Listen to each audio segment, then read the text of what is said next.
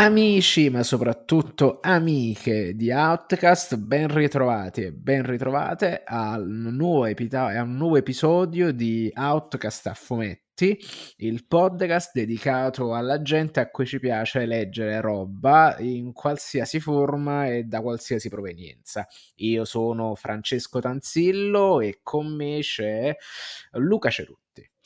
Buongiorno a tutti, buon sabato e comunque eh, precisiamo, piace reggere roba ma ci devono essere le figurine se no poi diventa troppo difficile per, eh, per esatto. noi. E abbiamo comunque il tempo è quello che è, dobbiamo essere sovrastimolati e quindi queste pagine con queste scritte troppo fritte ci, ci mettono in difficoltà, disse l'uomo che sul comodino aveva hit. Comunque, sì, quelle, quelle, agevoli 800 pagine che vanno via. Ma sono 1200 scritte piccole e di pagina molto sottile, quindi spaziate molto dense. È, è, è una lettura molto simpatica, specialmente da portare in giro, pratica, agile, leggibile. Oh, ogni volta che mi dicono che eh, Ite è 1200 pagine, io rimango sempre un po' secco perché ho il ricordo di aver letto, cioè no, il ricordo, l'ho letto nel, nell'adolescenza come è, è giusto e doveroso farlo. E però ho questo ricordo distinto di averlo letto tipo in tre giorni di eh, vacanza al mare, praticamente piantato sotto l'ombrellone Luca viene con vai bicipiti a... molto grossi immagino. Lu- Luca vai, a... vai, in acqua no finisco di leggere il capitolo e poi vado e tre giorni passati così con, con tanto di scottatura. Ho anche questo ricordo di una scottatura presa perché le gambe stavano fuori dall'ombrellone e, eh... e perché poi giustamente il sole girando ti scopriva e più tempo passava quando sento 1200 pagine faccio ma come cazzo è possibile? Cioè, 1200 guarda, pagine potrei controllare in diretta Attenzione. Ah. Cioè, è quasi un sì, quadrato in sezione. e sono... Eh, eh, non, non riesco a sfogliarlo al contrario. Sono 1315 in questa edizione. Ok, niente. Eh, sono quelle cose un po' di tempo. Sono, sono, quelle cose che riesci a fare in gioventù quando non hai un cazzo esatto. da fare nella vita e... e quando hai tutte le diottrie. Esatto. e comunque, iniziamo la puntata di oggi con i nostri argomenti che sono Dovendo coprire anche la parte di Feduzzi, mi sono accollato uno dei manga che ho letto in questi periodi e che aspettavo effettivamente il tempo per parlarne, ma procediamo con ordine perché come al solito mi piace iniziare queste puntatone con il recupero di tutta la roba Bonelli che mi capita sotto mano di leggere e effettivamente dato che dall'ultima volta che ci siamo sentiti è passato più di un mese eh, perché nel mezzo c'è stato lo speciale, foti e tutto il resto appresso. Uh, ho veramente accumulato un sacco di roba, tra cui una roba che mi guardava con abbastanza insistenza ed è in pratica un adattamento anche un po' con anche un po' con cazzimma un adattamento della materia Lovecraftiana scritta dagli autori di Dragonero che sono appunto Luca Enoch e Stefano Vietti. Il, uh, l'albo si chiama Cthulhu Date My Die e quindi anche la morte può morire ed è in, in sostanza quasi una, un, è un adattamento con moltissima libertà di interpretazione della materia Lovecraftiana perché sembra ritagliato sul topos narrativo di Zombicide. Uh, potrei dire una cazzata, ma è proprio, è proprio quello che fa, nel senso che blocca i personaggi all'interno di un ambiente, sono tutti quanti caratterizzati da una, tra virgolette, classe delle abilità e vengono in pratica fatti combattere contro queste immonde creature che invadono questi ambienti. Quindi molto divertente perché questa protagonista scappa da questo orfanotrofio mm, tenuto sotto scacco dalle creature dell'oltrespazio comandate da uno stranissimo culto che sembra, che sembra volerle evocare a distanza. E mh, mm, tutto quanto ambientato ovviamente in, nel, consapevolmente nella materia Lovecraftiana, quindi nel New England spettrale del, del solitario di Providence. Uh, e cosa succede? Secondo me non è particolarmente efficace, un po' per la deriva forse troppo action, un po' perché nel dare forma alla materia Lovecraftiana la depotenzia. Insomma, eh, se tu puoi prendere e fucilare le, i, i mostri di Lovecraft, non stai facendo, secondo me, un servigio molto efficace al tema perché appunto è una roba che non è tanto uh, carne, sangue tentacoli, ma è letteralmente l'orrore e quel senso di, uh, di, follia che ti riesce a insinuare mentre lo guardi. Quindi se tu sei abbastanza lucido da guardare e spararlo, stai facendo un po'... Mm, stai, diciamo, stai un po' barando sul tema. Sono mostri tentacolari, non è tanto Lovecraft. Dimmi, un po' Luca. come me lo presenti sembra Orfani ora con, eh, con aggiunta di Cthulhu. No, maga- magari, perché cioè, Orfani aveva delle Tut- trovate meglio con molto Cthulhu. interessanti. sì, è un po' è letteralmente Zombicide con Cthulhu. Uh, con tutto il eh, allora per carità è anche molto divertente però è più orientato a uno a un lettore che mh, più che cercare Cthulhu vuole trovare un grande fumetto di intrattenimento con mostri grossi e situazioni un po' spaccamascella e, uh, e, e, molto americane. Poi per carità è anche divertente, è disegnato bene, però ho detto quello, perché le ambientazioni sono molto fighe, i personaggi sono anche abbastanza interessanti, però quello, quello sul cui scivola tantissimo è appunto la rappresentazione dei mostri, che non è manco colpa loro, era della roba indescrivibile lo stesso Lovecraft lasciava tantissimo all'immaginario e molto poco alle immagini e quindi lascia un po' il tempo che trova. Poi sì è pieno di roba zarra tipo ci sta questo hotel dove ci sono Al Capone Einstein uh,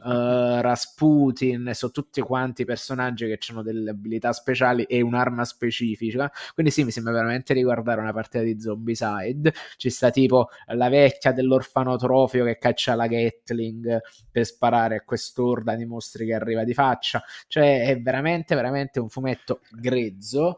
E col fatto che è molto grezzo e molto divertente, però fa un po', diciamo, di difetto alla materia che, che vuole trattare. Quindi Ma da forse... prendere con le pinze. Ecco. Sì, forse da prendere esattamente come dire, cioè, Cthulhu, cioè c'è Cthulhu, ci sono i miti di eh, Lovecraft, esattamente come in Evil Dead c'è il Necronomicon. Sì, ma è per, esatto. è per, la risata, cioè quello che ti importa di Evil Dead è esce con la mano motosega, non ti, sì, non ti sì, importa non... del necronomico. Esatto. È proprio quel, quel, quel, cazzeggiare su questo. Quel cazzeggiare, cioè sì. Esatto. E, e allora è perdonabile, uh, secondo me. Sì, cioè è proprio, è letteralmente alla voce divertisamento, quindi mi, mi cioè è, è, è, questa qua, è una roba un po', un po' cazzona come cosa. Poi uh, arriviamo, tra virgolette, alle, nole- alle, dolenti note, perché, come la volta scorsa dicevamo, Dylan Dog si apprestava ad un soft reboot, ovvero una mezza ret, con due parole inglesi che sostanzialmente rappresentano la stessa cosa a seconda di come la vuoi vedere. Più che un reboot vero e proprio, è un morbido tornare allo status quo prima della meteora e, e, forse anche prima di Spazio Profondo, che fu un numero estremamente criticato che segnò una svolta importantissima nella gestione di Roberto Recchioni del fumetto. Ora, al di là delle polemiche editoriali, che non mi sembra elegante affrontare, uh, come sono questi albi che sono usciti recentemente? Allora, il 437 sancisce effettivamente non la fine della gestione Recchioni, perché Roberto è ancora tranquillo, è ancora come dice eh, Dylan Dog, dovrete strapparlo dalle fredde mani del mio cadavere, quindi Dylan Dog è ancora in mano sua, però uh, nei, nei, tre numeri che sono questa, virgolette, trilogia del, uh, dell'inizio di un nuovo inizio, uh, sono modificate anche abbastanza, secondo me, alcune cose in maniera più delicata, altre cose con l'accetta vengono rimosse dalla continuity di Landog recentemente. Quindi uh, lo status di padre adottivo che aveva assunto Block nella continuity del post Meteora è stato rebuttato. Non è più sovrintendente, ma è di nuovo un ispettore che probabilmente non andrà mai in pensione e non riderà al 56 ed è soltanto mentore e amico di Dylan, non più il padre. Um, Rania e Carpenter vengono can- cancellati, nel senso hanno un arco che finisce con la loro morte, ma misteriosamente vengono, can- vengono cancellati dalla memoria collettiva da queste serie di sovrapposizione di immagini che si sostituiscono a quelli che sono i personaggi che vediamo accadere a, diversi, uh, a diverse vittime nel corso della storia. Purtroppo non... Allora, è molto suggestivo come tutta questa vicenda viene sviluppata, uh, se non che è un po' insoddisfacente negli esiti finali, perché tu quando inizi a vedere ci sono i glitch, i cancellamenti, le sovrapposizioni, uh, John Ghost che sparisce, uh, è, cioè, è, sarebbe stato molto più interessante vedere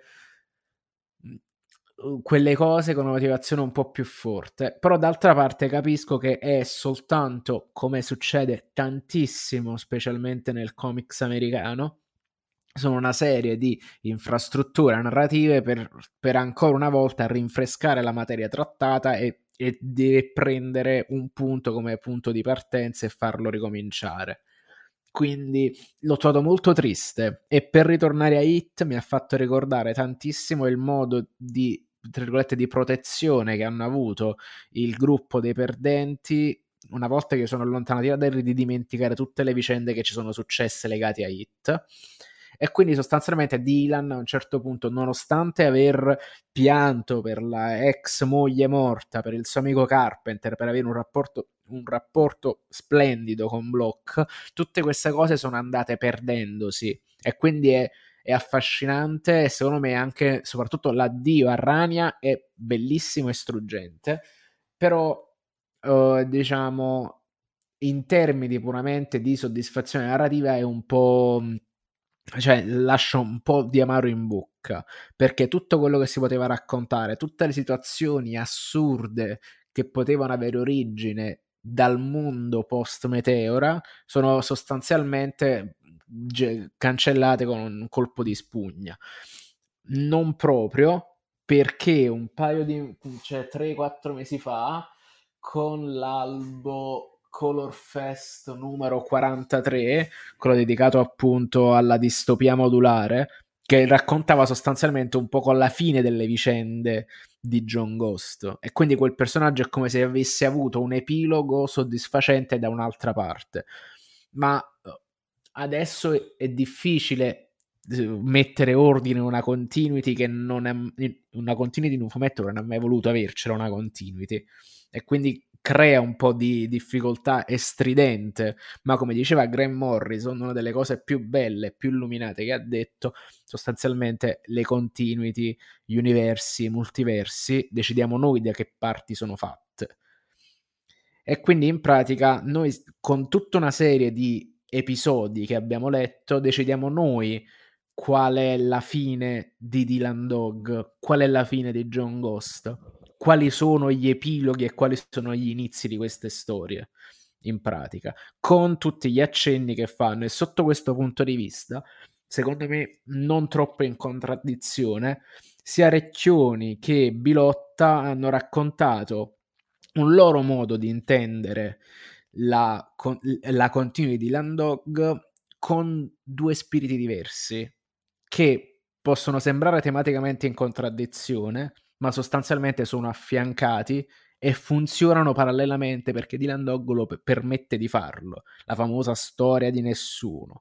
Quindi, eh, se devo dire che il numero 437 mi è piaciuto, Mm, devo, posso dire soltanto che mi ha lasciato un po' amareggiato. Uh, se devo dire che uh, questo refresh di Landog mi è dispiaciuto, posso dire me, perché, e adesso arriviamo all'albo uscito nel mese di febbraio, il 438, se la qualità delle storie raccontate anche dopo la fine della meteora, anche dopo la fine del, dell'universo post-meteora, sono così, cioè me ne faccio una ragione, perché quello che è importante di Landog è la qualità delle singole storie e la qualità degli, aut- e, e degli autori che ci mettono dentro e la cura editoriale che viene posta al personaggio, non un pennarellone che mette delle parentesi e mi dice questo è così, questo è così perché non stiamo a fare la Marvel, giustamente. Meno male. Meno male. E quindi il 438 che ammette ci arrivavo un poco sfiduciato, un po' amareggiato da questo 437, in realtà è proprio un bell'albo perché fa tutte quelle cose che uh, uh, Roberto ha chiesto agli autori di fare. Oh, intanto salutiamo il Peduzzi in chat che è vivo, che è importante sapere questo. Io... E, um, tutte le cose che eh, mag- sarebbe carino, però lui ha detto che sta pieno di raffreddore, quindi magari so- soffre a parlare a lungo. Però tanto il link uh, per unirsi è in chat su Telegram, se se la sente calda è il benvenuto. Ci mancherebbe altro. Quindi in pratica... Tanto può mettersi poi l'immagine di Max Edrom e parlare con un sintetizzatore vocale. Sì, oppure può mettersi letteralmente la maschera come, come il fantasma del palcoscenico e parlare modulato. Quindi, Mic, sì, dai, ammazziamo, cioè, facciamo i rating di, eh, su Twitch che non si sono mai visti. sì, ci Prossimo... sì, ma Peduz che, che, che, che, soffoca in diretta. Do- dopo il fantasma del palcoscenico abbiamo il fantasma di Twitch. Il fantasma di Twitch, il fantasma della diretta. E ehm, cosa succede in questo 438? Succedono tutte le cose che Roberto ha chiesto di fare agli autori nel post Meteora senza che effettivamente sia un post Meteora dichiarato perché non c'è Groucho, prima di tutto, non c'è il tesserino col quale il tesserino magico di Scotland Yard che permette di aprire tutte le porte una volta che viene sventolato e che nel 437 torna uh, in questo 438 è un, è un, particolare irrilevante ai fini dello sviluppo della storia. La storia, presto detta, secondo me è veramente molto molto bella, mi viene quasi a dire inaspettatamente molto bella, però mh, è scritta da Gabriella Contu in gran spolvero per i disegni di un Giorgio Santucci fenomenale, semplicemente fenomenale. Uh, la storia racconta di questa città senza nome e siamo dalle parti del thriller politico fine anni 70. Uh, eh, quelli là diciamo molto incentrati sulla minaccia nucleare o sul panico da uh, fine del mondo a tema, a tema radiazioni perché racconta di questa misteriosa città cinta da mura costruita durante la seconda guerra mondiale, diciamo tra, dalla fine della seconda guerra mondiale e durante la guerra fredda, che doveva essere un polo strategico per l'arricchimento dell'uranio per fare armi, uh, per, diciamo, per armare uh, nuclearmente la Gran Bretagna. Sol- se non che però con la fine della minaccia nucleare questa città va in abbandono, parte della sua popolazione di scienziati, potremmo definirli quasi coloni, prende e va via e non ne parla mai più, ma alcuni di loro restano, mentre questa città va in malura. E a causa di un incidente, dopo una nevicata radioattiva che sembra tantissimo l'Eternauta, anche per come è rappresentata, con dei neri potentissimi, molto espressionisti, molto strutturati, sembra quasi che utilizzi il bianco per disegnare il nero e non viceversa tutta questa popolazione diventa cieca e Dylan Dog come al solito incappa in questa situazione quasi per caso, dopo un incidente col maggiolone classico, e arriva per caso in questa città dove le mura, dove la porta è per sbaglio aperta e viene, tra virgolette, accolto da questa popolazione che ha un fanatismo religioso verso la centrale atomica. È una storia fantastica, drittissima, tesa, molto tesa, molta d'azione e, ed è la Gabriella Contu che preferisco perché non fa tanto il trick bonelliano di doverti raccontare, di doverti spiegare la roba 3-4 volte, lascia tantissimo parlare di segni. I testi sono presenti il giusto, specialmente nell'eloquenza morbosa e reverenziale di questo capo della città fanatico uh, verso la bomba atomica, quindi c'è questa parlata quasi da predicatore. Ed è veramente, veramente, veramente un albo ottimo. Quindi sì, il 437 mi aveva un po' amareggiato, un poco, non dico annoiato, ma stuccato per come mettevi in scena determinate cose. Il 438 ha detto no, vaffanculo, Dylan Dog è ancora una figata, in qualsiasi modo volete raccontarlo, universo contro universo, che me ne frega, se, se la qualità degli albi è questa, tanto di cappello. Quindi Roberto ha saldamente il controllo della testata tra le mani contro tutti quelli che vogliono fargli le scarpe. Uh, di tutt'altra pasta, ma questo qua un po' me l'aspettavo. Uh, L'Old Boy numero 17, che è sostanzialmente una storia divisa in due parti, uh, scritta da Tito Faraci, che si chiama appunto, le due parti si chiamano Psycho Party e fatti a pezzi. Uh, I disegni del primo sono di Andrea Chella e Sergio Algozzino e la seconda parte è disegnata da Giorgio Pontrelli e Sergio Algozzino.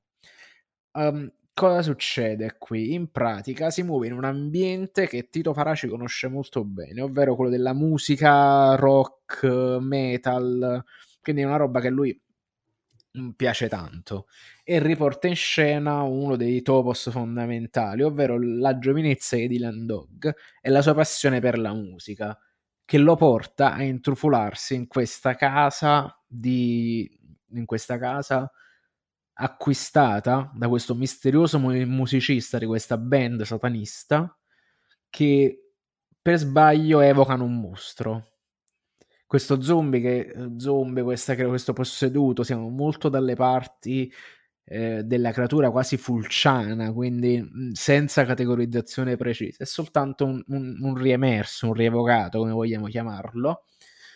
E, e mentre c'è questa festa molto hollywoodiana, molto rock, dove si alternano personaggi famosi, meno famosi, uh, c'è anche un cameo molto interessante di un Sean Connery sia giovane nella prima parte della storia che vecchio nella seconda che interpretano questo professore di uh, questo professore di parapsicologia che ricorda per certi versi mentre il primo Sean Connery è molto bondiano il secondo è molto Henry Jones senior e quindi come allora, il problema di questa storia sostanzialmente è che è una storia divisa in due e sembra molto molto molto molto tirata. Questo fatto che è così uh, tirata c'è tantissimo tra virgolette vuoto e mentre la stai leggendo la patisci un poco. Tu dici non sarebbe stato meglio se era una, una storia breve e poi magari ce n'era un'altra. Sì sì, era proprio meglio se era soltanto un albo da 100 pagine, perché secondo me si parla, non dico che si parla un po' addosso, però è molto prolisso inutilmente con tanti dettagli su determinati aspetti che non me l'hanno risultata godibile nell'effetto a scapito del ritmo che si perde un po'. I disegni sono buoni, sono anche molto divertenti i collage che vengono inseriti tra le varie parti che hanno questo effetto psichedelico di contestualizzarti questi pseudo anni 70 pseudo perché giustamente Dylan è un personaggio che ha il tempo elastico e quindi si sposta parallelamente al tempo senza invecchiare eh, però sì è facile immaginarlo come un personaggio come un'ambientazione degli anni 70 specie per le similitudini che hanno del gruppo con un po' mh, i Led Zeppelin um, quel modello di horror di rock lì. E anche la casa appartiene a uno pseudo Alistair Crowley eh, cioè è tutto molto pseudo, dove tu capisci effettivamente i riferimenti e ci puoi buttare dentro un poco gli aspetti che più ti interessano. Non mi ha fatto particolarmente impazzire, appunto per questa per questo essere un po' prolisso, secondo me inutilmente, però è, è, è un numero tutto sommato discreto, specie per i disegni. Ultimo, Dylan Dog, poi ti cedo la parola, è qua che è stato molto interessante, ovvero il Color Fest del 44, intitolato Il Verme Bianco, per co- testi e disegni di Marco Galli. Figo, anche questo qua disegni fortissimi, specie per un gusto nell'illuminazione dello spazio e dei colori estremamente psichedelico. Infatti sembra che le tavole sono toccate da questi colpi di luce molto color correction che va di moda di, va molto di moda in questo periodo. Qua, è quasi refniano il modo in cui sono illuminati alcuni interni di questo Dylan Dog. E cosa, di cosa tratta? Dylan Dog incappa in questa tribù che vive sottoterra e sono sostanzialmente guerrieri di emarginati che combattono contro queste creature del sottosuolo che sono questi vermi albini questi disgustosi vermi albini. Mo è chiaro una metafora del fatto che la, la, la società fagocita quelli che stanno, diciamo, i meno abbienti e, e ed è un po', diciamo, è una metafora un po' a grana grossa, però è un numero artisticamente molto molto figo, è anche molto molto cinematografico ed è, ed è molto divertente da leggere. Diciamo, non è eh, da scipparsi i capelli, però i disegni sono spettacolari. I vermi bianchi sono molto inquietanti e hanno una, secondo me, i disegni restituiscono una carnosità una materialità a queste creature che è, un, è un, veramente un valore aggiunto. Quindi è molto divertente. Come al solito, Color Fest testata interessantissima, specialmente dal punto di vista dell'autorialità. Quindi, questo qua sempre straconsigliato. E Cerbet, a questo punto ti passerei la parola, dato che ho visto che sei molto on point oggi. Non, non ci sono quasi donnine nude in questa scaletta. Stai parlando troppo presto, ecco. te lo ecco. dico. No, vabbè, eh, oltre a questa immagine che continuate a propagare di me, eh... no, eh, più che altro dipende dalle letture di questo periodo. Curiosamente, dopo un periodo boh, abbastanza di magra, in cui eh, era tutto un nebbione di eh, isekai eh, che stoppavano, eh, di shonen che dopo, visti i primi due capitoli, eh, eh, sapevo dove andava a parare. Di, ehm, cioè appunto le letture che mi hanno preso di più sono quelle che poi eh, sono finite nel, nel fumetti of the year, eh, anzi nel comics of the year. E, ehm, e quindi appunto eh, sicuramente sto proseguendo con eh, Oshinoko che è veramente un manga di un carisma senza senso. Ecco, se vogliamo dire eh, Oshinoko ha molto, le, le, due autrici di Oshinoko sono delle ottime allieve di, Nao, di Naoki Urasawa cioè riescono a crearti. Attenzione, questo qua è, è una. sono parole molto, molto, è, molto pesanti. Me, me, lo buttate lì perché so che vado a colpire, vado a colpire duro e, e sleale. Eh, nel senso che. Eh, creano proprio personaggi che sono immediatamente carismatici e guarda che meraviglia. No, tu non hai idea, cioè è, è, di una bellezza sconfinata, Monster, cioè, ok, loro sono delle ottime allieve, ma lui resta il maestro, ecco, questo va un attimo chiarito. e comunque, Pluto no, ha avuto quel momento di follia dove sono entrato in fumetteria, ho detto, vabbè, fino adesso li compravo uno alla volta, sono andato allo scaffale dopo che avevo preso il quarto e dovevamo prendere soltanto il 5, c'erano il 5 e il 6, ho detto vaffanculo. tieni, tieni, e adesso ordinami il 7 e l'8 e fammeli avere in settimana. No, no, ma proprio sì, eh, eh, proprio...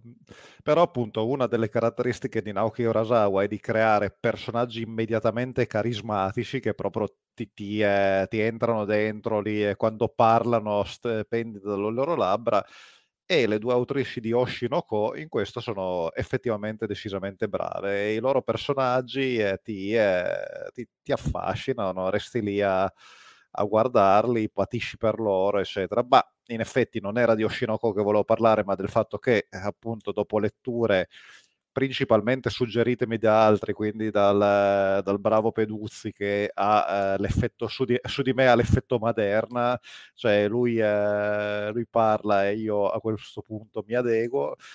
Eh, adesso appunto due shonen addirittura mi hanno effettivamente positivamente impressionato. Uno pubblicato in Italia, che è quello di, di, cui parlo subito, e uno purtroppo no, e lo vediamo più tardi anche alla voce Donnine Nude. Comunque, ehm, fondamentalmente quello di cui parlo ora è Monogatari, eh, che uno dice, mi ma sei monotenamatico, no, non fa parte della serie dei Monogatari di Nissio Isin, quindi non è Bakemonogatari o tutta la serie, ma è Onigunso Monogatari, che tradotto dovrebbe essere qualcosa eh, tipo il racconto dei, eh, delle creature, gli Oni sono i, i, gli orchi, i demoni della, della e Gunso non so esattamente se significa peggiori, eh, cioè comunque ha una, ha una connotazione eh, che sta tra il eh, malevolente e il miracoloso, perché in, in Giappone ci sono molto queste commistioni, ciò che ti salva ti può uccidere e viceversa, no? Eh, proprio perché... Come non dimenticare i robot giganti Mazinga, il potere di, del, di un dio del distruttore del mondo. O del distruttore del mondo. Del resto, sai, eh, lo sto a dire a te come si dice, eh, convivere con un vulcano alle spalle ti mette molto le cose in prospettiva, diciamo così. Sì.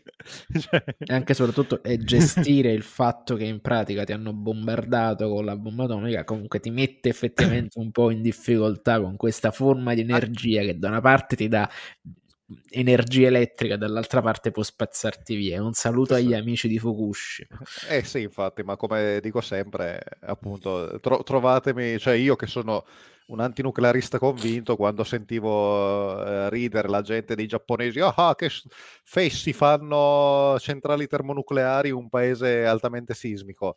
E scusate ragazzi, nel momento in cui abbiamo deciso che tutti devono competere a questo gioco a, a perdere, che è il capitalismo, e loro come competevano estraendo il petrolio che non hanno? Ragazzi, di cosa stiamo parlando? Quindi no, non andiamo a rompere le palle, come si dice, ognuno pensi alle travi nel suo occhio che alle pagliuzze ci esatto, che altri. qua sostanzialmente pure pigliamo, la, la, compriamo dalla Francia. Quindi. Eh, tra, tra altre cose poi.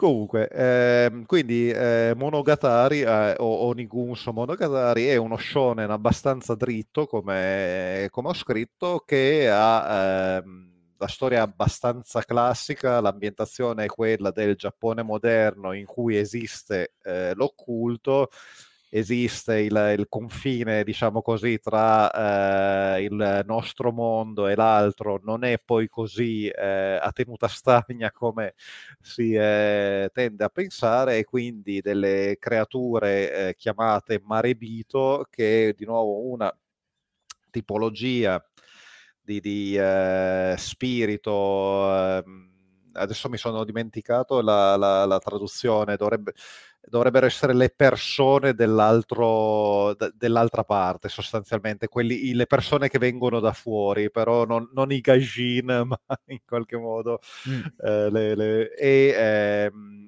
eh, hanno questa possibilità, questa capacità di, eh, sono spiriti, eh, non necessariamente malevolenti, eh, hanno questa possibilità di, di possedere degli eh, oggetti che hanno, di nuovo, anche questa è una cosa tipicamente giapponese, sono i cosiddetti tsukumogami, ovvero gli oggetti, si, è una credenza giapponese che ritiene che gli oggetti che hanno superato il secolo di esistenza per il solo fatto di essere stati eh, appunto così a lungo nel mondo terreno e essersi imbevuti dello spirito delle persone che li hanno posseduti, eh, eccetera, acquistano una, mhmm, nel, nel, Giappone shintoista chiaramente acquistano una capacità divina, diciamo così. Allora, dalla combinazione del mare bito, cioè co, colui che viene da fuori, e dell'oggetto eh, posseduto, dell'oggetto eh, antico, vengono fuori queste, appunto, questi sarebbero degli tsukumogami a tutti gli effetti, se vogliamo trovare la classificazione, che sono non necessariamente nocivi, nel senso che, come ho detto, non eh, sono eh, necessariamente delle entità malevole in mare bito e sicuramente gli, gli oggetti, gli tsukumogami sono degli oggetti, quindi delle cose neutre, però può succedere, eh, sono sicuramente dotati di capacità sovrumane e quindi eh, nella migliore delle ipotesi sono come degli elefanti in cristalleria, eh, nel, un essere umano normale rischia grosso a, a, trovarsi nei loro paraggi se perdono il controllo. Per cui c'è queste, c'è come, come da sempre, c'è questa eh, famiglia. Eh, eh, questo corpo, anzi, eh, dei Sainome, eh, che è composto come tradizionalmente in queste narrazioni da diverse famiglie distribuite eh, nelle varie prefetture eh, giapponesi, di cui la predominante è la famiglia Kunato che sta eh, chiaramente a Tokyo. Ehm, il, e loro, i Saenome, sono sostanzialmente intermediari, cioè sono persone che cercano di eh, appunto evitare che l'elefante in cristalleria spacchi i vetri, sostanzialmente. Quindi o eh, quando eh, viene, vengono avvistati, loro intervengono e normalmente, normalmente dovrebbero risolvere la cosa pacificamente, separando il marebito dal, dall'oggetto posseduto e eh, rimandando quindi il marebito, molto spesso contento di ciò perché per loro può essere un'esperienza disorientante, diciamo così, stare da questa parte, rimandandolo dall'altra parte. Purtroppo eh, il nostro giovane protagonista non normale studente giapponese, tra l'altro la cosa interessante di questo shonen è che l'ho definito tutto shonen, però tutti eh, i eh, personaggi, tutti i protagonisti sono ampiamente maggiorenni. Nostro, I nostri due principali protagonisti sono ventenni, eh, sono appunto appena ventenni.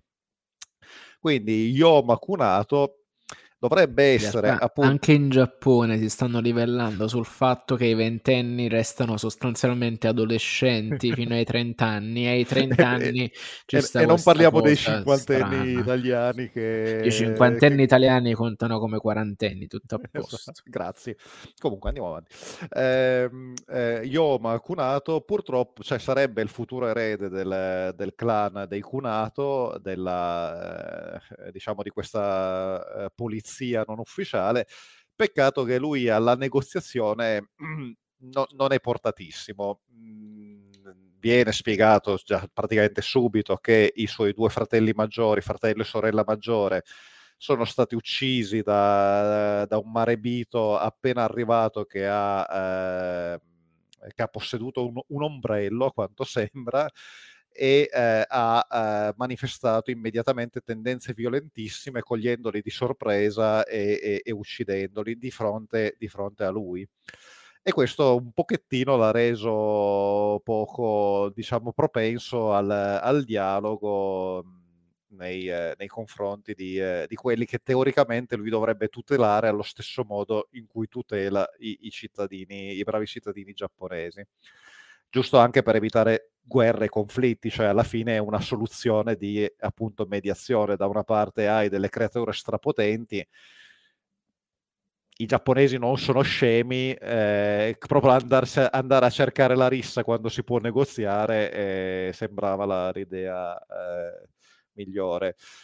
Eh, lui mh, mm, appunto è problematico da questo punto di vista e quindi suo padre decide, lo mette di fronte a un'alternativa. O te ne vai eh, ospite presso questa casa di Kyoto, questa famiglia di Kyoto che appartiene sempre alla, eh, al clan allargato dei Saenome e eh, eh, ci stai lì per almeno un anno oppure ti diseredo così risolviamo il problema che i Saenome potrebbero avere un futuro capo, capo clan eh, no, non, non adeguato è una cosa molto giapponese il fatto che prendono, vengono puniti i giovani così. Se ti ricordi anche uno dei temi che affrontammo quando abbiamo fatto il podcast su uh, Persona 4. Assolutamente, ma eh, in realtà cioè, è piena la narrativa eh, e, questo, e, su questo anticipo un po' quello che cosa sembra poi in tutto questo shonen, però la narrativa sulla Yakuza che poi oppure sulle famiglie mhmm, eh, medievali eccetera è piena di storie di giovani diseredati non perché non fossero abili combattenti carismatici eccetera ma perché non erano adeguati al, a portare avanti il clan creavano problemi. Allora tu devi salvaguardare il gruppo non l'individuo. Questa era proprio la loro eh, credenza. Quindi per loro è, l- è, la norma considerare che l'erede inadatto, se esagera, viene allontanato. Eh, addirittura alcune narrazioni fr- viene fatto sparire, si tenta di assassinarlo, eccetera, varie ed eventuali, però da, da Yakuza il videogioco a, a, varie narrazioni ci sono sempre gli episodi in cui eh, il giovane di potere viene messo a posto magari dal Kazuma Kiryu di... Hai il microfono mutato. Lo stesso Parsifal era comunque uno che era stato allontanato dalla comunità e era stato mandato a vivere nei boschi per preservarne la purezza. Per questo è uno dei cavalieri del Graal che, che, si avvicina di più al Graal perché essendo vissuto in un ambiente lontano dalla corte, lontano dalla città, in un ambiente tra virgolette puro, ne ha salvaguardato per certi modi la purezza e gli ha permesso di avvicinarsi di più. E, tra le altre cose. Però, se ci pensi, questa è una interessante inversione che in realtà c'è in tutte le, le filosofie in cui l'individuo privilegiato è allontanato dal gruppo perché il gruppo essere un danno per lui. In realtà qua il discorso è lui, è l'individuo è un danno per il gruppo e non deve, e non deve permettersi, cioè il, il, ciò che conta il gruppo. Comunque lui va in questa casa di Kyoto e si trova sette Tsukumogami ad accoglierlo. Quindi proprio si inizia benissimo eh, c'è il classico momento di conflitto e poi scopre che eh, la padrona di casa, che invece è una giovane umana che vive da sola, senza genitori, e di cui questi sette Tsukumogami sono sostanzialmente i tutori. Allora lui eh, a questo punto viene a contatto con questa realtà invertita per lui, in cui sono i, eh, i sette, le sette entità ehm, eh, spirituali eh, dotati di poteri eh, enormi, legate tra l'altro ciascuno al tipo di oggetto che, che ha posseduto, a eh, prendersi cura e mediare per questa giovane ragazza ventenne universitaria che sembra una normalissima ventenne universitaria. Poi chiaramente c'è un motivo per cui, eccetera, eccetera, eccetera, però non sto a spoilerare il manga è uscito in Italia, pubblicato dai soliti della J-Pop che devo ammettere tra le non vorrei fare piaggeria, però tra le case editrici italiane che pubblicano manga sono quelli, secondo me, che hanno la maggiore attenzione alla varietà e al puro divertimento. Cioè non, non stanno a prendersi saghe, quasi tutto quello che hanno preso finora sono sempre cose leggere, abbastanza contenute come numero di volumi, come, come sviluppo. Comunque, ehm, la cosa bella di questo manga, perché ne parlo, eh, nonostante sembri il classico shonen di esorcisti, è che ha due cose che lo rendono carino. Innanzitutto un ottimo sviluppo dei personaggi. Cioè, comunque, il giovane piantagrane eh, innanzitutto ha questa cosa per cui viene, cioè c'è sempre la gag, il momento, eccetera, cioè l'aspetto sempre torvo. Lui ha la faccia perennemente incazzata, ma non, non, se ne rende conto, cioè non è neanche, ah, oh mio Dio, hanno ucciso mio fratello e mia sorella e quindi la vita è una merda. No, no, è che... Di, è uscito cost... dagli anni 90, quindi, un personaggio un po' così. Un po' così, ma cioè, non... non eh, cioè, ha la faccia torva, ma anche quando è allegro, cioè, cioè non è che è depresso, è sempre violento, eccetera, ha la faccia torva, però gli altri tendono a fraintendere questa cosa, quindi pensano che, oh mio Dio, ce l'ha con me, ah, ma questo mi sta sfidando, insomma, è un continuo sfiorare la rissa o il fraintendimento perché lui è nato con questa faccia fin da ragazzino e non ci può fare niente. E poi il fatto è che eh, comunque ha una, mm, eh, il fumetto ha una linea, un disegno estremamente pulito, chiaro, eh, quindi anche le scene d'azione sono rese comunque bene, sono quasi, come posso dire, anche persino un po' dissimulate, cioè comunque non si... Eh, cioè c'è l'azione, ti prende bene, ma in qualche modo è, è, è, un'azione elegante, diciamo così, non è basata soltanto sulla potenza, ma eh, su una gestione diciamo elegante di quello che sta avvenendo. Poi è carina questa cosa del, dei poteri legati al, alla tipologia d'oggetto, i, i sette, eh, molto di, divertente di questa cosa, i sette eh, protettori di, eh, della ragazza di Botan, eh, mi sono dimenticato di dire il suo nome, sono in realtà un, un, un antico corredo di nozze quindi eh, sono la spada cerimoniale, il, ehm, eh, come si chiama, la, la, la, lo spillone per i capelli, la fascia, il, il kimono, eh, tutto questo, lo specchio. Ehm, e, e, questa cosa li rende anche abbastanza peculiari, sono eh, sia maschi che femmine, li rende abbastanza peculiari perché anche il loro carattere è in qualche modo informato, diciamo così, la, dalla tipologia di oggetto, non che, non che quello che sono chiaramente più bravi a fare. Quindi, ovviamente, la spada è un rissoso arrogante che subito si scontra con il eh, protagonista. Eh, mentre c'è appunto la fascia del, del kimono che una, si presenta come una giovane donna molto diplomatica, molto compassata, eccetera e eh, sono essenzialmente molto eh, divertenti appunto nel presentarsi come lo sono poi le persone che andranno a incontrare che siano esseri umani eventualmente esorcisti o altri eh, Tsukumogami. La cosa divertente, e su questo concludo, è che alla fine la tipologia di storia che racconta è una storia, è una tipologia di nuovo molto comune nella narrativa giapponese, cioè è il gruppo degli, dei, eh, degli strani servitori. Con, nel, nel, Giappone feudale, con eh, decine, centinaia, probabilmente migliaia di piccole famiglie, di piccoli feudatari, ciascuna con i suoi eh, servitori, eh, samurai o comunque guerrieri, ci sono infinite epiche di eh, fino ai famosi 41 Ronin per capirci, però comunque il concetto di... Mi ah, viene ah, una... anche in mente tipo la fortezza nascosta di Akira Kurosawa che aveva come protagonisti questi due servitori abbastanza, tra virgolette, sfigati, ecco.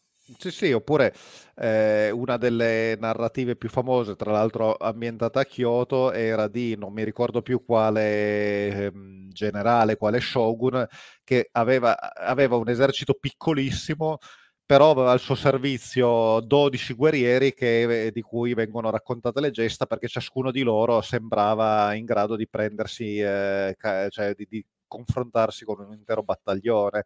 E quindi c'è Erano questa tipologia erano sgravati. Erano, i, era, erano i Musou. Ecco. Esatto.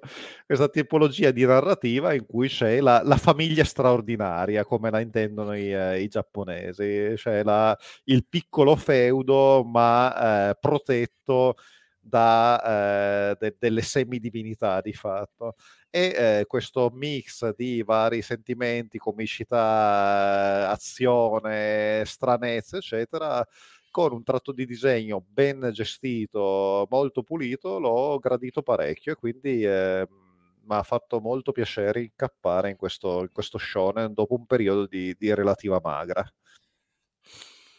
Ti dirò, potrebbe essere prossimamente su questi schermi. Cioè, penso che se lo trovo, me lo sfoglio, me lo guardo e sto ancora adocchiando Dan Da Dan, che pro- probabilmente entrerà presto nel cerchio di roba che inizio ad acquistare in maniera compulsiva, in- incurante del fatto che non ho più spazio dove mettere la roba e sto pianificando come sviluppare strutture piramidali per contenere i libri. Comunque. Uh, invece io, quest- cioè, in queste settimane, perché poi sono stati volumi anche tra virgolette abbastanza impegnativi, soprattutto come mole e come, eh, e come durata, ho letto, o almeno ho finalmente recuperato una delle vecchie, vecchie relativamente mh, eh, vecchie uh, saghe di Batman perché come sapete uh, Batman, cioè la DC uh, gli ha roso il culo tantissimo che la Marvel ha ingarrato la linea Ultimate.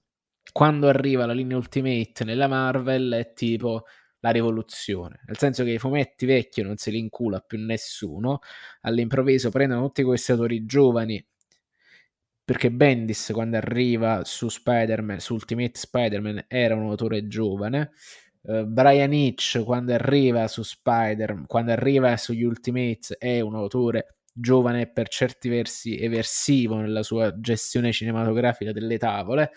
Uh, Miller è un autore eversivo quando arriva e, e, re- e, resterà eversivo per tantissimo tempo quando arriva negli Ultimates. E, ehm, e che succede? Cercano appunto di dare un fresh start a questi personaggi che sono vecchi, incartapecoriti e soprattutto prolissi, svecchiandoli. Ho detto, quello che succede all'universo Ultimate è storia ed è veramente uno dei, tra virgolette, non dico un miracolo editoriale, ma è quello che spinge di nuovo in alto le vendite della Marvel. La DC non è mai riuscita a rifarlo. Ci ha provato con, la, con il Novi 52 che è stato un mezzo flop, anche se sostanzialmente qualcosa ogni tanto si salva, tipo qualche vicenda del, del Batman di Snyder, um, l'action comics di Grant Morrison, uh, l'Aquaman di Geoff Jones. E che succede? Dietro i creatori di questa c'è appunto Geoff Jones che acquisisce che dalle sue origini come uh, lui fa il boom grosso, lo fa in pratica con uh, un po' su Flash, un po' scrive della roba della Justice Society, scrive un bellissimo arco che è Crisi Finale, uh, no scusami, Crisi Infinita, il Crisi Finale di Grant Morrison, eh, scrive Crisi Infinita, che effettivamente da una parte è incredibilmente rispettoso dei personaggi, dall'altra parte li fa collidere e comportarsi in maniera nuova o varia e comunque c'è una gestione dei colpi di scena molto buona. Uh, in pratica prende e decide di affidare a Geoff Jones um, un fresh start di Batman che probabilmente questa Terra 1 doveva essere l'Ultimate della Marvel, se non che poi la sovrapposizione di linee editoriali incasinano tutto e creano, tra virgolette, dei problemi. Ma cosa succede? Diventa una sorta di saga premium, perché non sono albetti da 22 pagine, non hanno una cadenza mensile o quindicinale, sono sostanzialmente dei volumi grossi da 150 pagine con questo taglio molto uh, premium, molto graphic novel e fanno sostanzialmente storie a sé. Uh, successivamente, oltre a Batman, usciranno i Terra 1 di Superman, Wonder Woman, scritto da Morrison, uh, di Superman lo scrive Stransky, che qualcuno ricorderà per aver scritto un arco di Thor molto buono uh, per aver scritto anche un arco un po' meno buono dello Squadrone Supremo, ma insomma. Uh, Wonder Woman, Lanterna Verde, Giovani Titani, cioè, eh, si sfiziano un po' a fare questi divertimenti dove tornano back to basic alle radici del personaggio in, una, in una maniera omologa come l'avevano fatto con l'Ultimate la Marvel. Che succede? Parte di questa Batman Terra 1 è senza ombra di dubbio parte uh, sul, della cui base viene costruito il personaggio di Batman nel film di Matt Reeves per una serie di motivi. Quindi un paio di settimane fa che non davano niente al cinema, il Napoli aveva giocato il sabato, quindi arriva questa domenica pomeriggio straziante che non c'è niente che fare. Ho riguardato Batman, eh, ho detto porca miseria, effettivamente è un film molto figo. E quindi mi è salita questa, uh, questa, questa rotina e mi sono andato a leggere questi, uh, questi fumetti per capire effettivamente quanto era simile e quanto era differente il personaggio da quello che usciva su schermo. E sono stato piacevolmente soddisfatto dall'iterazione sullo schermo e piacevolmente sorpreso dall'approccio che veniva dato nei fumetti. Prima di tutto chiariamo che The Batman non è il film tratto da Batman Terra 1 fortunatamente, perché secondo me c'ha delle cose che lo sviliscono, lo depotenziano e lo rendono terribilmente più umano, ma in pratica era quella la missione di Terra 1, di fare questi personaggi molto più uh, scarni, molto più tirati, molto più umani uh, per certi versi e anche molto simile, se vogliamo, a, a, al Batman di Nolan e secondo me c'ha un riverbero di alcune di quelle tematiche lì, forse ancora di più rispetto alle tematiche che vengono affrontate in The Batman. Eh, perché mentre The Batman è tutto quanto incentrato sul passaggio dal vigilantismo al supereroismo, uh, Batman Terra 1 in pratica è molto molto legato al vigilantismo per almeno una metà degli archi che affrontano. Batman in questa incarnazione non è il più grande detective del mondo, non viene addestrato dai ninja, non ha sostanzialmente nessun non c'ha quel guizzo, non c'ha quell'identità super, superomistica che fa di Bruce Wayne il Bruce Wayne della, dell'universo DC regolare. È molto più umano, è molto più disarmato nei confronti della vita e molto spesso è molto più ingenuo contro le cose del crimine e soprattutto è, non sa ancora come gestire il suo ruolo, non c'ha tutta quella creazione che poi è stata canonizzata da Frank Miller, n- non c'ha quel taglio lì, è molto più, um, viene da dire, è, è molto umano e forse è ancora più umano del personaggio che ne tira fuori Christopher Nolan. Che Christopher Nolan no Goyer per lui, insomma. Comunque. Allora, l'ho trovato una lettura sicuramente affascinante, molto, molto, l'altro per dare appunto due, due note, uh, il Batman, il primo numero di Batman Terra 1 esce nel luglio 2012, uh, il secondo probabilmente maggio 2015, quindi c'è una cadenza abbastanza irregolare, abbastanza dilazionata nel tempo.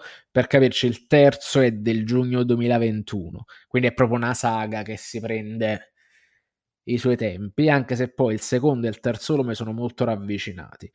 Uh, quindi le origini sono in pratica le stesse, se non che Bruce Wayne era un bambino molto più stronzo di come era, perché proprio a un certo punto dice no, fa, scappa dal cinema per un black perché ehm, il, il, Thomas Wayne e uh, Martha Arkham, come in The Batman, uh, Eh, sì, perché questa qua, cioè, quando andavo a vedere al cinema ho detto, ah cazzo, ma che è sta cosa? È, è innovativa, ma non, non, lo sapevo, invece era, una, era, era, una, era un'eredità di Batman Terra 1 e forse è una delle cose più affascinanti, ma ci arriveremo.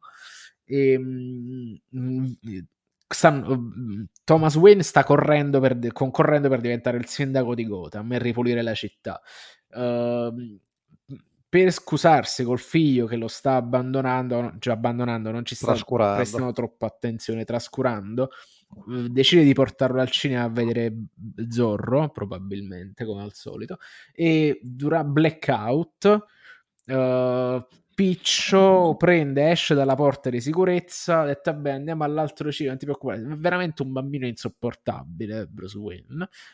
Uh, dalla porta di sicurezza vicolo uh, dove incontrano questo famigerato criminale cioè questo, questo, anonimo criminale che poi prende e le ammazza e lui effettivamente si comporta come uno stronzo fammi passare, sono il, sono, sono il più ricco della città queste cose non, dice un fatto tipo questo non dice tipo ti compro ma quasi ha detto fammi passare i miei genitori sono ricchissimi un fatto ecco. così e lui non si giustamente lui si acc- incappa in questa situazione e quindi diciamo ha un ruolo quasi più attivo nella morte dei suoi genitori mm, se vogliamo. E questo inizia a essere le prime parti un poco. È, è, un personaggio abbastanza sgradevole il Bruce Wayne e il Batman di questo Terra 1. E questo lo rende forse un po' più interessante. Oppure interessante in maniera diversa.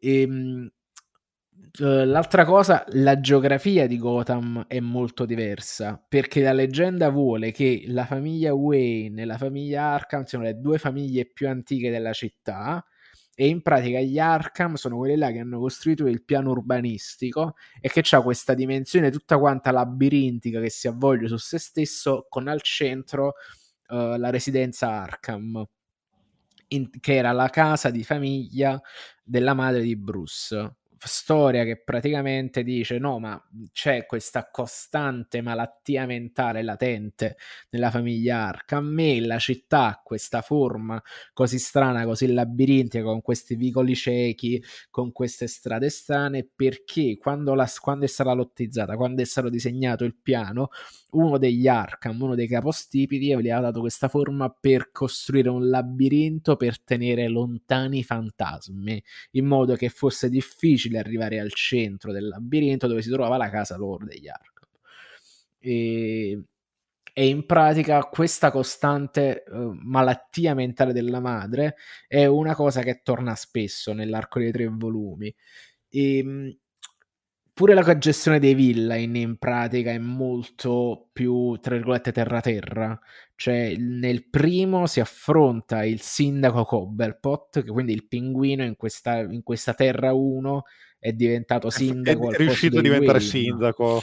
È riuscito a diventare sindaco. Come, come, avrebbe dovuto succedere in uno dei eh, Batman di... Eh... Schumacher, eh, non mi ricordo esatto. se il primo o il esatto. secondo. Esatto, esatto. Quindi, cioè, alla fine, sempre come dicevamo all'inizio, gli universi narrativi sono un po' quello che tu ti scegli che fa parte del tuo canone. Non esiste il canone, esistono i canoni e tu come te li ordini. E, ed è uno dei principali indiziati, o almeno ci sono delle prove che portano a, a che fanno ricondurre a lui l'omicidio dei Wayne e Bruce Wayne sostanzialmente si veste da pipistrello perché uh, per perseguire i, tutte le persone che comunque sono coinvolte nell'assassino dei loro genitori, dei suoi genitori. E la figura um, che lo affianca, la figura di Alfred non è il maggiordomo, è uno dei servizi segreti che dovrebbe fare da guardia del corpo e che soltanto da ragazzino per spiegargli perché lo affiancava, dopo che gli era stato intestato il tutoraggio del figlio dei Wayne, è una figura appunto abbastanza sprucida e abbastanza scostante, è un vecchio rompicoglioni in pratica. E ehm, c'è un rapporto particolare con lei, c'è un rapporto particolare con la violenza, non essendo for- addestrato dai ninja, è uno che la prima cosa che fa nelle prime vignette del primo albo prende e si arrecetta da un tetto per inseguire un criminale eh, e si salva per miracolo ci sono tutti questi dettagli che lo umanizzano. Uh, quindi tutto il primo è incentrato su questo. Contemporaneamente si vede la scalata al potere, la scalata ai ranghi della polizia corrotta di Gotham di Jim Gordon. Uh, si vede sostanzialmente che arriva questo poliziotto di belle speranze che faceva la consulenza per la televisione come il personaggio di Jack Vincent dentro, uh, dentro LA Confidential, che, viene, che si trasferisce a Gotham per cercare fortuna e gloria, mentre in realtà la città lo corrompe e diventa quello che conosciamo essere Har- Harvey Bullock. Quindi questo personaggio uh, ruvido, rozzo, uh, apparentemente corrotto, ma con una moralità molto particolare, con la dipendenza dall'alcol, che qui vediamo svilupparsi e perché diventa così nel corso degli albi, dei tre albi. Il secondo volume invece porta tutto quanto al conflitto ed è una cosa che lo avvicina ancora dal punto di vista tematico al Batman di Reeves, perché ci sta l'enigmista che, che elimina selettivamente con delle trappole tipo non tanto come nel film, quindi molto ingegnose, un po' più terra-terra, determinate persone veng- a cui vengono fatti risalire uh, il, il, do- il, controllo oscuro fanno da governo ombra a Gotham. Quindi lui prende e ci mette una pezza ammazzando queste persone. E uh, Bruce Wayne il, e, e Batman lo ferma, sempre con questo aumento della sua consapevolezza del suo ruolo nella città. E qua nel secondo inizia a essere un detective perché si fa insegnare da Jim Gordon come si sta sulle scene del, del delitto. Perché lui la prima cosa che fa mette arriva su questa dove è caduto questo ascensore de, de, all'inizio del secondo albo e pesta una prova. Gli dice stai attento, ma che stai facendo? Non, non sa come muoversi è, è, un Batman molto goffo e soprattutto è, molto, è forse il Batman più fallibile di tutti, forse ancora più fallibile di, del Bruce Wayne che appare in anno 1 di Frank Miller. E, è, è un enigmista anche qua abbastanza diverso da quello che viene presentato nel film, però è chiaro che vanno nella stessa direzione. Personaggi che vengono introdotti e sono molto divertenti sono Larve Dent e la sorella gemella Jessica, che ha una liaison con Bruce Wayne. E, e il personaggio di Jessica Dent è poi al centro del terzo volume, che sembra, tra virgolette, tirare fuori un, uh, un redivivo parente di Bruce Wayne, un Arkham nonno, e in realtà invece praticamente tutto un, un, articolati, un molto articolato complotto ai danni di Batman e di Bruce Wayne da parte di due facce, che non è chi ci aspettiamo che sia. Quindi è detto, è, allora, è sicuramente una storia, cioè sì, una storia divisa in tre parti, molto divertente. Punto per, perché gioca con, la, con le aspettative disattese, eh, gioca sulla costruzione di un personaggio a partire dalle sue debolezze che restano tali, non è mai superumano nemmeno per sbaglio, ma è soprattutto sorretto da degli splendidi disegni di Gary Frank, che è uno dei disegnatori secondo me più interessanti di, tra quelli che lavora con Geoff Jones. Infatti loro è un sodalizio artistico che sta andando abbastanza avanti anche fuori della DC, tipo ci sta uh, per la image hanno scritto Geiger hanno scritto uh, Sleeping Mad Dog insomma cioè, è un sodalizio artistico che va avanti molto. Hanno fatto insieme il sequel di um, di Watchmen che non mi è particolarmente piaciuto dal punto di vista della sceneggiatura perché secondo me i personaggi di Watchmen non si prestavano a, questo tipo di rielaborazione. Però i disegni sono molto molto buoni. È un tratto realistico molto uh, molto sottile, non è mai eccessivo, è molto cinematografico e molto nitido. Questo lo rende incredibilmente leggibile.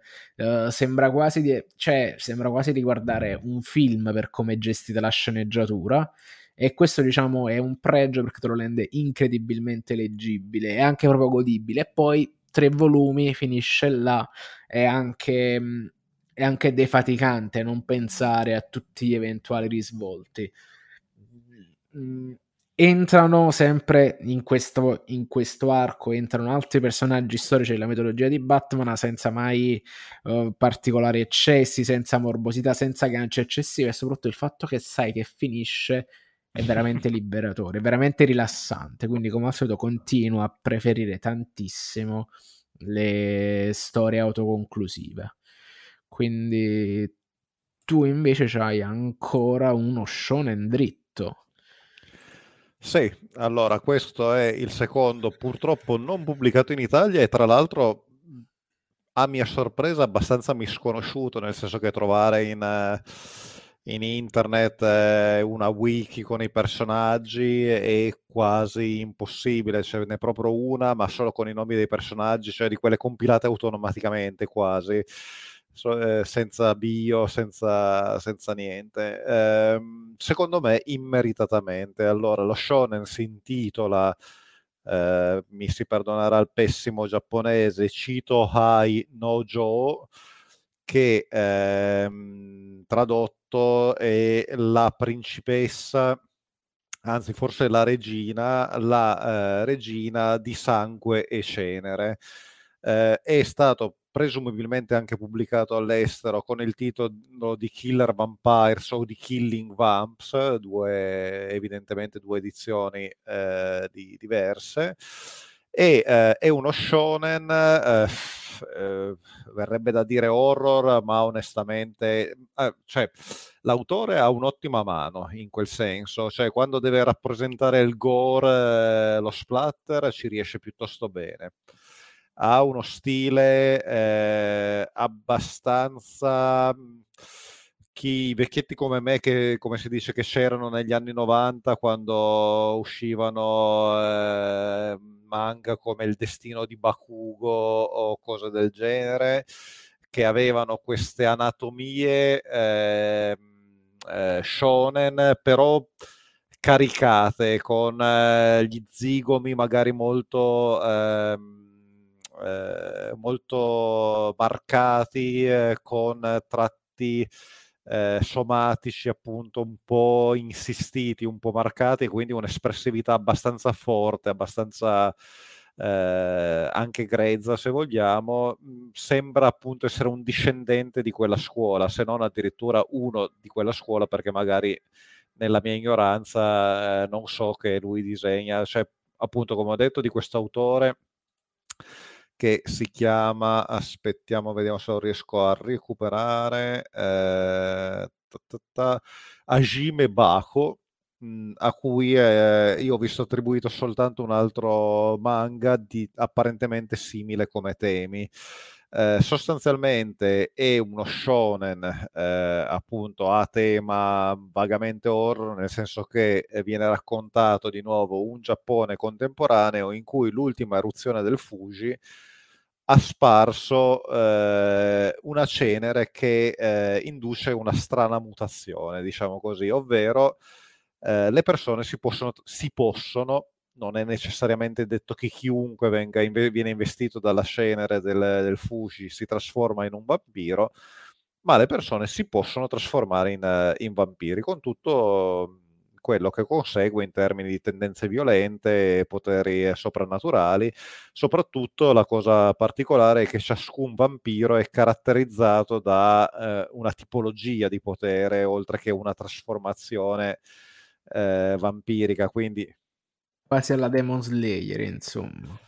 Sì, se vogliamo c'è quella, infatti eh, sì, c'è anche molto la cosa che la tipologia di potere che mm, evolvi sembra essere legata in qualche modo a una tua predisposizione a una tua ossessione, quindi chiaramente eh, c'è tipo la, la, la, la, persona brava a dissimulare che, si, eh, che diventa ombra sostanzialmente, che proprio può entrare nelle ombre altrui e, e, e uscirne. C'è il, il, vecchio porco proprio, cioè c'è proprio il, il, porco che si trasforma in un enorme maiale untuoso, difficilissimo da abbattere proprio perché scivoloso, grasso, gommoso, cioè queste, queste tipologie di, di, cose, no?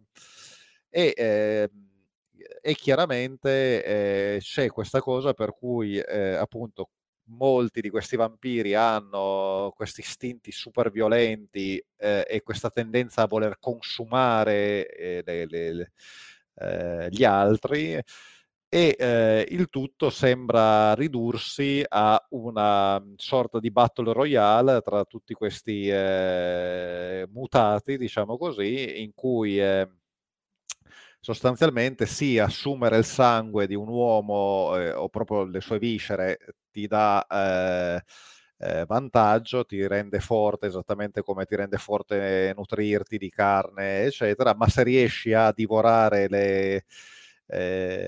Eh, come si dice, il cuore di, una, di un altro vampiro, acquisisce anche i suoi poteri. Eh, cuore che è, eh, non è esattamente l'organo come siamo arriva- eh, abituati a intenderlo, ma è la sua versione, diciamo così, un po' cronenberghiana, quindi questo oggetto, eh, questa oggettificazione di, eh, di, un cuore, questo, questo, monile che si trova comunque esattamente dove si trova il cuore di, di un essere vivente. Eh, entra il nostro protagonista, il nostro normale studente giapponese, normalissimo come sempre, che è, cioè, eh, questo mi fa molto ridere perché la scuola giapponese è talmente dura che tutto il miglior studente giapponese normale è comunque uno che fa il culo ai mostri. sì.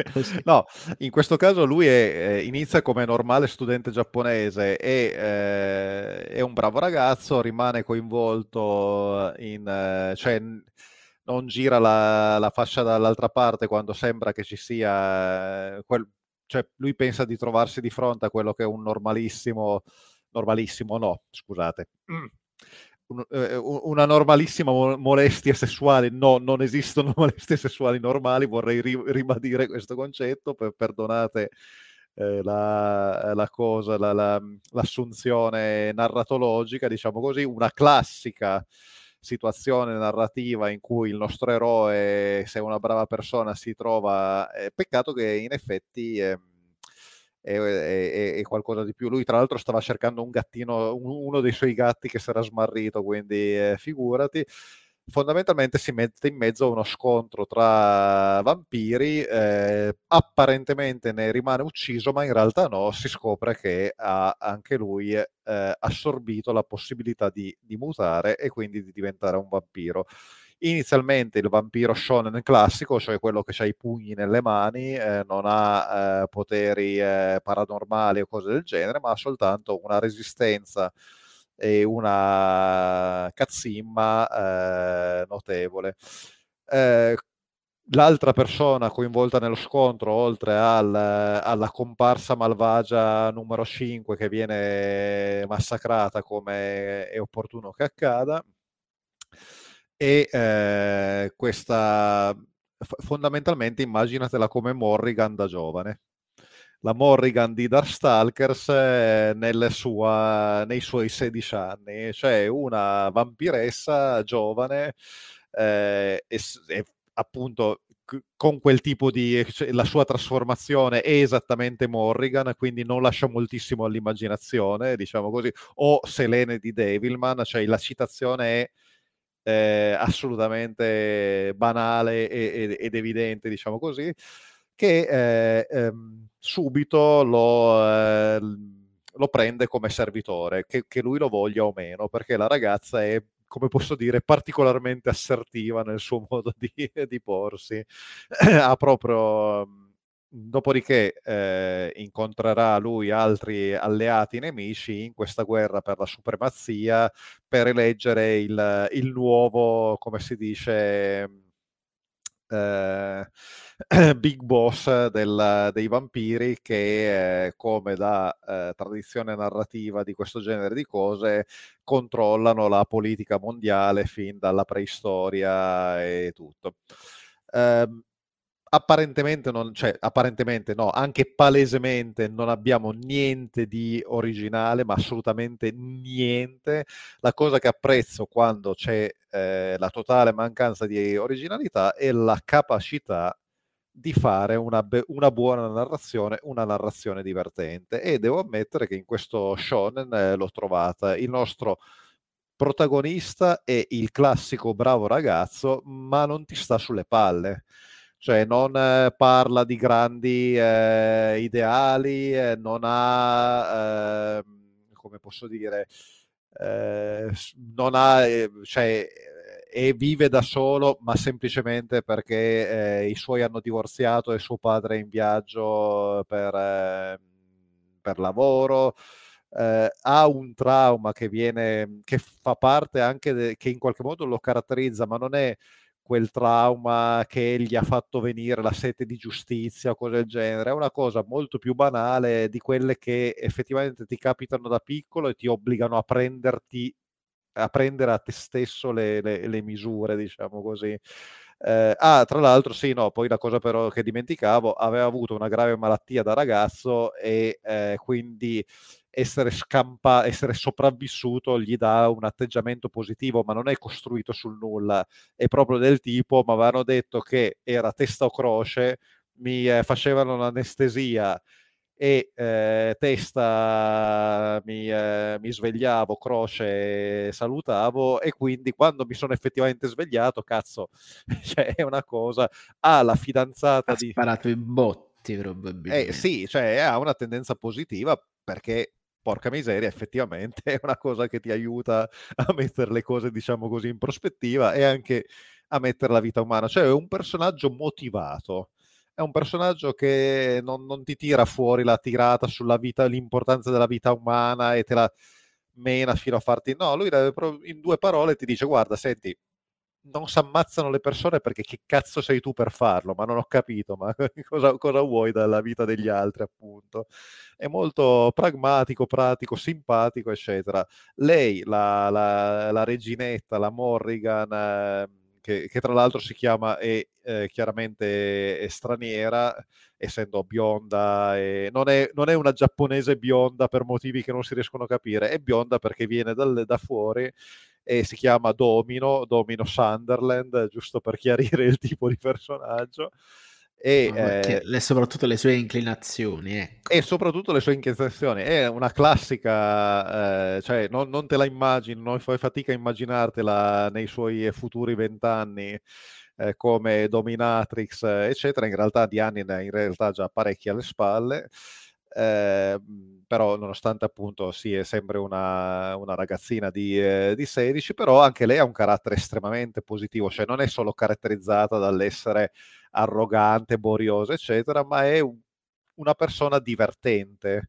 Cioè, in qualche modo, oltre al fatto che tiene comunque alle persone che ha vicino, eh, lei per capirci partecipa a questo conflitto un po' perché deve, in quanto appartenente alla mhmm, categoria dei cosiddetti veri vampiri, ovvero quelli che erano vampiri da prima che ci fosse l'eruzione, eh, lei eh, dice, cioè, lei dice no vabbè sono obbligata e quindi ci do dentro con questa lotta per il potere perché ma perché se vinco io comunque il mondo sarà un posto estremamente divertente cioè, proprio questo tipo di personaggio.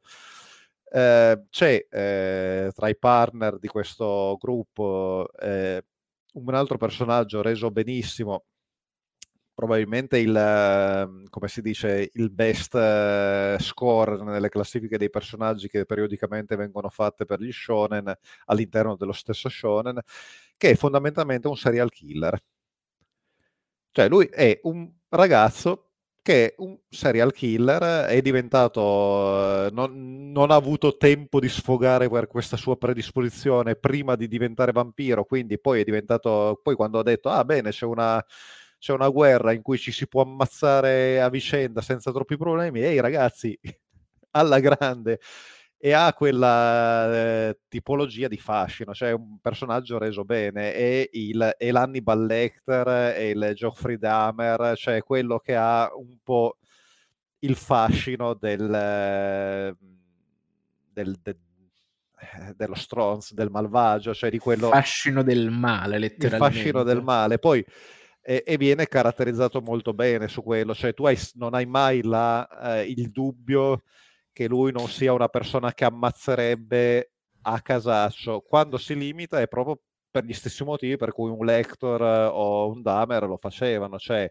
ho deciso così perché mi sembra più divertente, perché questa persona, appunto il protagonista, proprio per, per i motivi che affascina il lettore, affascina anche lui, dice cavolo, ma questo tipo è veramente divertente, voglio vedere come, dove va a parare con questa sua pragmaticità ingenua, diciamo così, no? con, questo, con questa sua dedizione, questo suo coraggio, mhmm, senza particolari mhmm, spiegoni, eccetera, ma proprio perché lui è così. Boh, è nato così e, e, morirà così, no? E quindi non lo ammazzo perché? Perché mi interessa. L'altra, Morrigan, non l'ammazzo, non l'ammazzo perché? Perché mi interessa tantissimo. Eh, altri non li ammazzo perché? Perché mi, non mi conviene. Quello mhmm, non mi interessa e, e non ci guadagno niente ad ammazzarlo convoglia tutto il suo essere serial killer in questa guerra, in pratica. Sì, sì, sostanzialmente lui dice che figo, alla, posso vivere... Mm, alla Dexter, in pratica.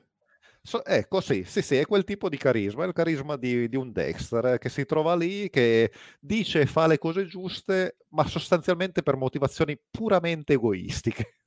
Cioè, fa le cose giuste per motivi sbagliati. Cioè, ha, ha eh, atteggiamenti, eccetera, bada a de- determinati dettagli, ci tiene alla sua... cioè anche lui non è un orfano, per capirci, è un normale studente universitario, tra l'altro con ottimi voti eh, e tutto, eccetera. Gli ottimi ha, voti ha... sono il primo segno di squilibrio, l'ho sempre detto. che ha ancora la sua famiglia, cioè anche è diventato vampiro, ha, suo fratello è stato ammazzato dal, dall'ignota comparsa 1 dell'inizio, eh, comunque di cui si diceva. Eh, lui probabilmente ci ha anche un po' patito e sicuramente il fatto che suo, sua madre ci abbia patito parecchio un pochettino gli pesa perché comunque è un essere umano. Cioè, cioè questo manga mi piace un sacco perché i personaggi sono veramente tondi, cioè nel loro essere stereotipi eh, li, eh, li, evolve bene, c'è un antagonista eh, che non, non vado a, a, spoilerare troppo, anche se purtroppo il manga non è pubblicato in Italia, quindi chissà se lo vedremo, se volete trovarvelo, lo sapete, conoscete il vostro edicolante della Camorra, della, della Drangheta, della Corona, Yakuza va benissimo, scegliete voi perché purtroppo in Italia non è, non è pubblicato e neanche Ma su Crunchyroll. ancora, chissà. Cioè, sono, eh, sono guarda... potenzialmente ottimista col fatto che comunque ne stanno uscendo tanti. Non è irrealistico che in, tipo si accumulano un po' di tra virgolette albetti e eh. lo buttano fuori. Ma ti dico, questo in Giappone, cioè io ho cominciato a leggerlo appunto tramite Edicolante della Camorra, sono al capitolo quasi 90 sì. e comunque ce ne sono, mi pare arrivi a 130 ancora. Ecco, forse la tirerà un po' a lungo. Adesso finora non mi ha stufato, l'ho sospeso un po' più che altro, so che sembro so che sono scemo, non sembro. Adesso si sta avvicinando un grosso scontro, uno di quelli in cui è inevitabile che qualcuno ci lascia le penne. E a me, e sono un po' lì che dico, cazzo, non ho voglia di leggerlo perché poi se mi muore un personaggio a cui tengo ci resti male. ci sto male la sindrome di Fire Emblem come la chiamo io.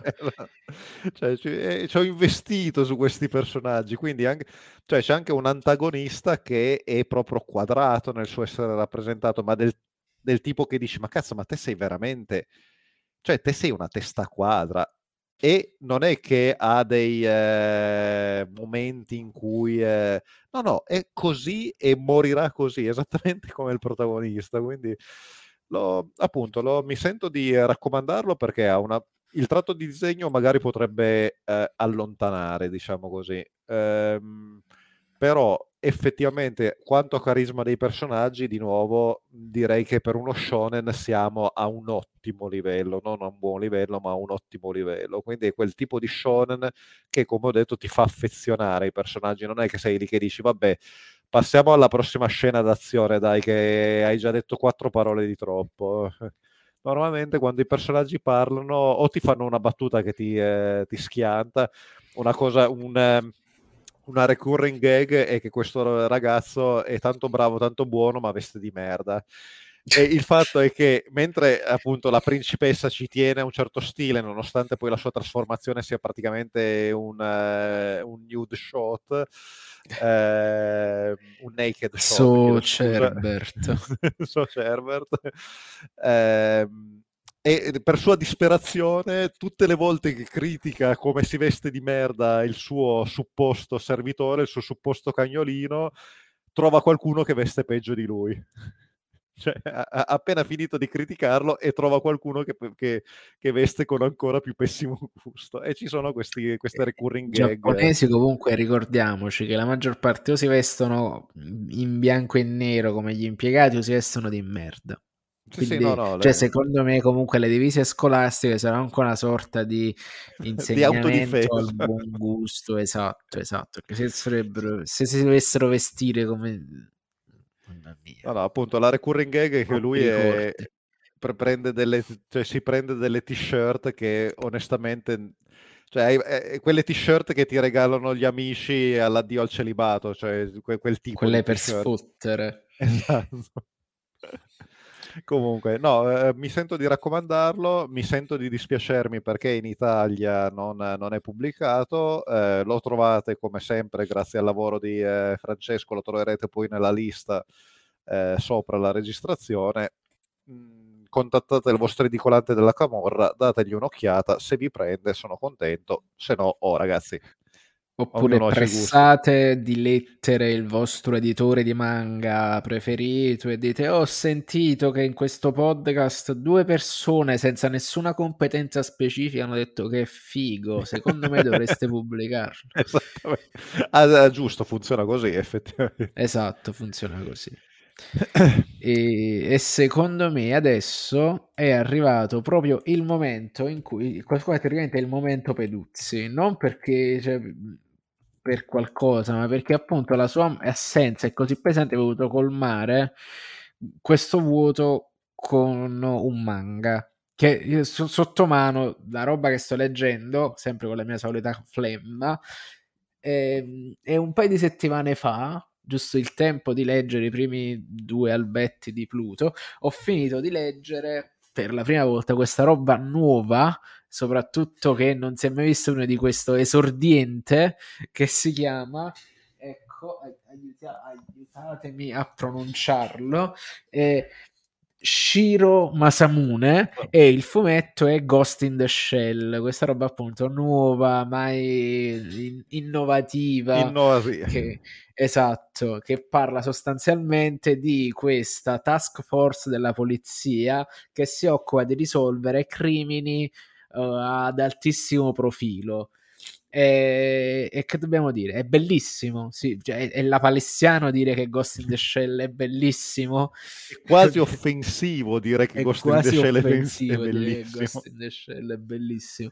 Ma al di là del fatto che noi già sappiamo che è bellissimo, secondo me vale la pena dire un paio di cosette. La prima è completamente diverso dal, dal film pur avendo in tutti questi capitoli, perché poi voi non lo potete vedere che lo sto gesticolando davanti alla telecamera, è un, è un formato chatto, cioè li, chiamo i formati chatti del manga, quindi non ho l'albetto classico, ma il chatto, che è comunque di 350 pagine, senza contare le note e che significa che sostanzialmente raccoglie tutta la prima serie di storie legate, eh, dedicate al maggiore. Uh, lo prima chi è il maggiore? È, è, è, letteralmente un ghost in uno shell, ovvero la psiche o l'anima di una persona reale, forse, forse inserita in un corpo uh, che adesso diremo prostetico, all'epoca era un corpo bionico, un androide, uh, ultimissimo modello, top di gamma che può fare in pratica sostanzialmente tutto e anche più di tutto.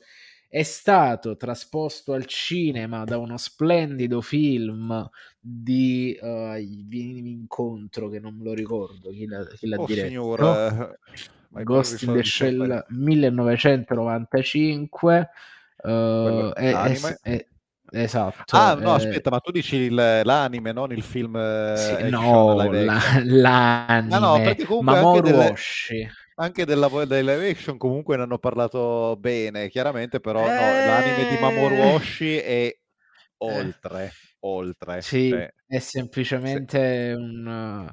Allora, ero tal... per, per, per, prendere un attimo le distanze da questa cosa, ero talmente preso bene dopo che ho finito di leggere questo momento, adesso figata, devo guardarmi tutta la roba in... grossa che ha diretto Mamoru Oshii partendo dai film animati di Lamu.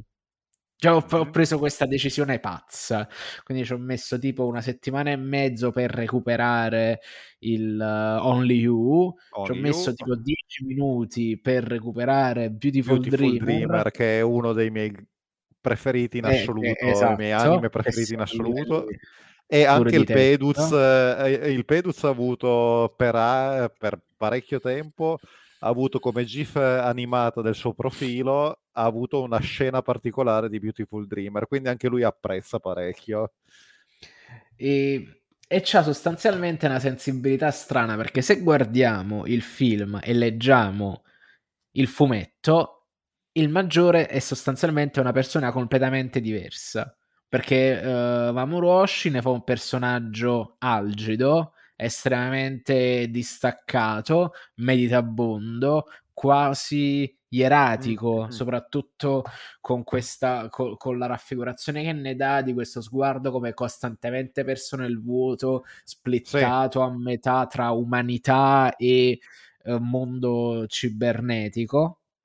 È, è, anche difficile. Secondo me è un'opera estremamente cyberpunk, specialmente nei termini in cui il mondo del, della realtà virtuale, dello spazio è descritto esattamente come farebbe um, uh, William Gibson. William Gibson, cioè, sì, sì, è, è assolutamente Gibson, ca- canone Gibson proprio. Canone Gibson proprio.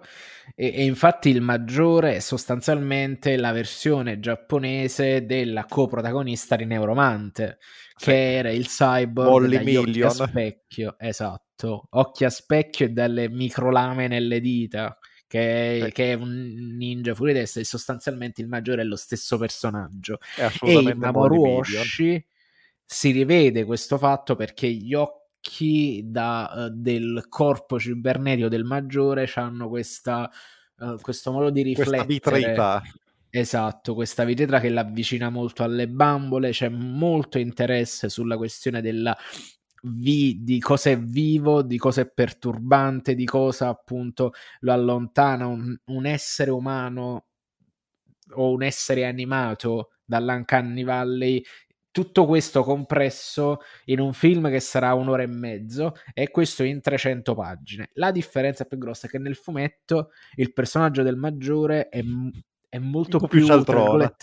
È molto più cialtrone, è molto più umana, è una che si gode la vita, che le piace di fare casino.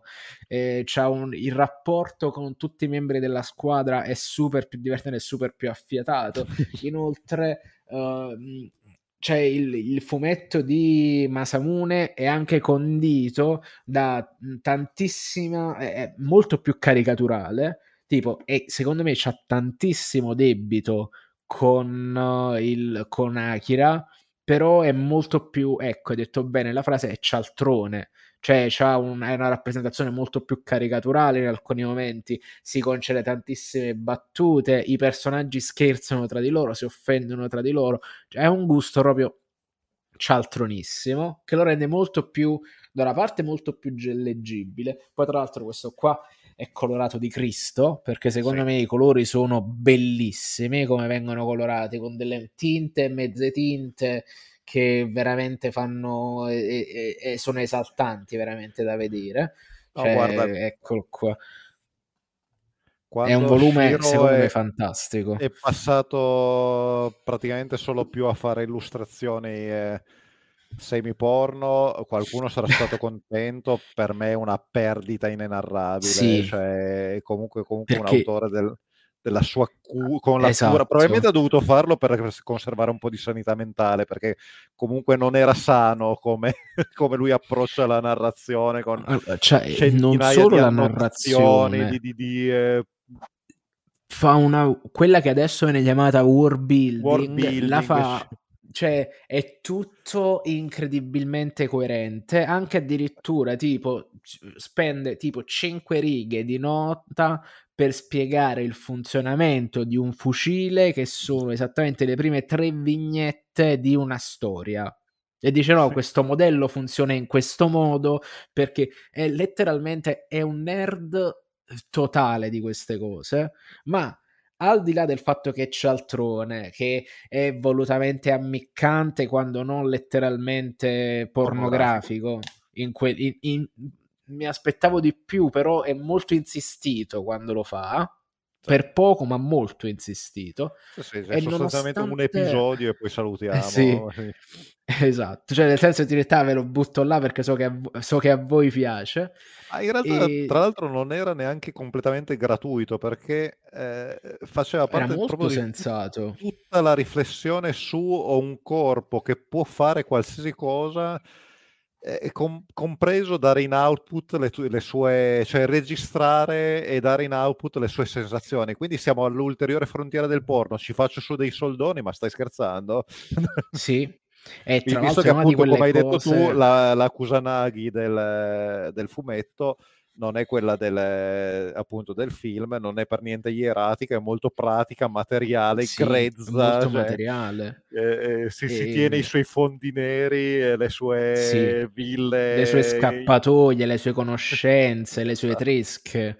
E, e mi ricordo questo qua, soprattutto il fatto che vende gli output delle sue esperienze sessuali, sono, è tantissimo il film di Catherine Bigelow.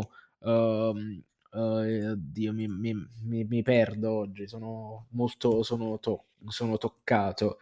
Uh, Catherine B. Igelo. Oh, vabbè, eh, mi verrà in mente uh, quello con Ralph Fiennes e. Um, ah, niente, no, non riesco ad andare ah, avanti aspetta, fino a che non, Days, non lo provo. Strange Days, eh, esatto. Eh, caspita, dove si è, imperno- è, imperdonabile da parte mia non esserci arrivato subito perché è uno dei miei, eh, dei miei preferiti in assoluto.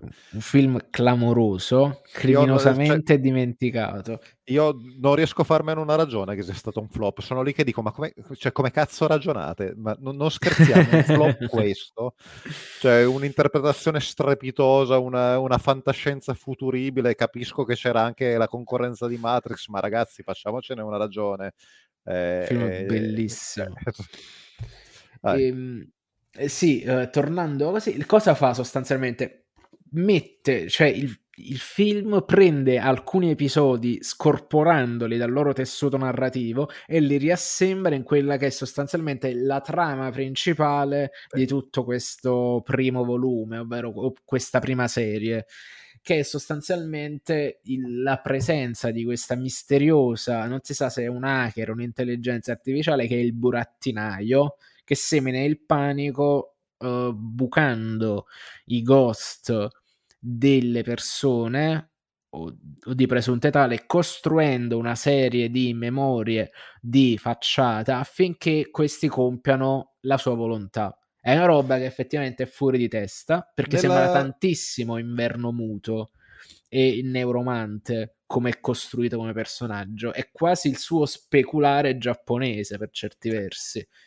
Ti, ti chiedo una cosa, nella riduzione che hai tu, eh, io posso vantarmi di averlo letto in originale su K Magazine, cioè in originale, nella prima pubblicazione italiana su K Magazine. Lì è il burattinaio, perché nella prima edizione era il marionettista che mi piaceva era di più. Era il marionettista. Ah, ok, scusa. Il marionettista, sì, sì, sì. Perché dava più l'impressione proprio del... Sì, appunto, il marionettista. Di, di, chi muove proprio il pupazzo, la, ancora più del burattinaio. Sì. E e c'è secondo me uh, tutte le cose fighe che sono nel film ci sono. Allora poi ogni episodio c'è una struttura molto particolare perché inizia sostanzialmente sempre sempre sempre in media res c'è un cold, quasi un cold opening cold e tutta sì. una serie di situazioni che si sviluppano senza sapere effettivamente quello che stai guardando e che seguirà soltanto nel finale. Quindi sei quasi sopraffatto da quello che stai leggendo, ma lo fa secondo me in una maniera molto divertente, senza mai essere pedante, ponendo sempre l'azione e il divertimento del lettore al centro della, uh, al centro dell'esperienza. Nel momento in cui tu capisci che proprio come succede in William Gibson, non devi fermarti sulla parola o fermarti sulla vignetta, ma lasciar scorrere tutto diventa incredibilmente divertente, incredibilmente godibile. E poi disegnato da Padre Eterno e c'ha secondo me l'ultima, l'ultima storia, quella appunto um, Ghost Coast e uh, l'epilogo anche, che sono di una bellezza struggente. Perché in pratica senza dire che facciamo spoiler su una roba vecchissima, è la spiegazione di come l'incontro tra un'intelligenza artificiale che è il marionettista e il ghost del maggiore che si fondono insieme diventando qualcos'altro in una di quelle che secondo me è una delle dichiarazioni d'amore più belle eh, della storia del fumetto c'è una frase che leggerò, tes- citerò testualmente perché è meravigliosa, meravigliosa, meravigliosa. Allora, allora, allora. Uh, il tempo che la trovo era da queste parti.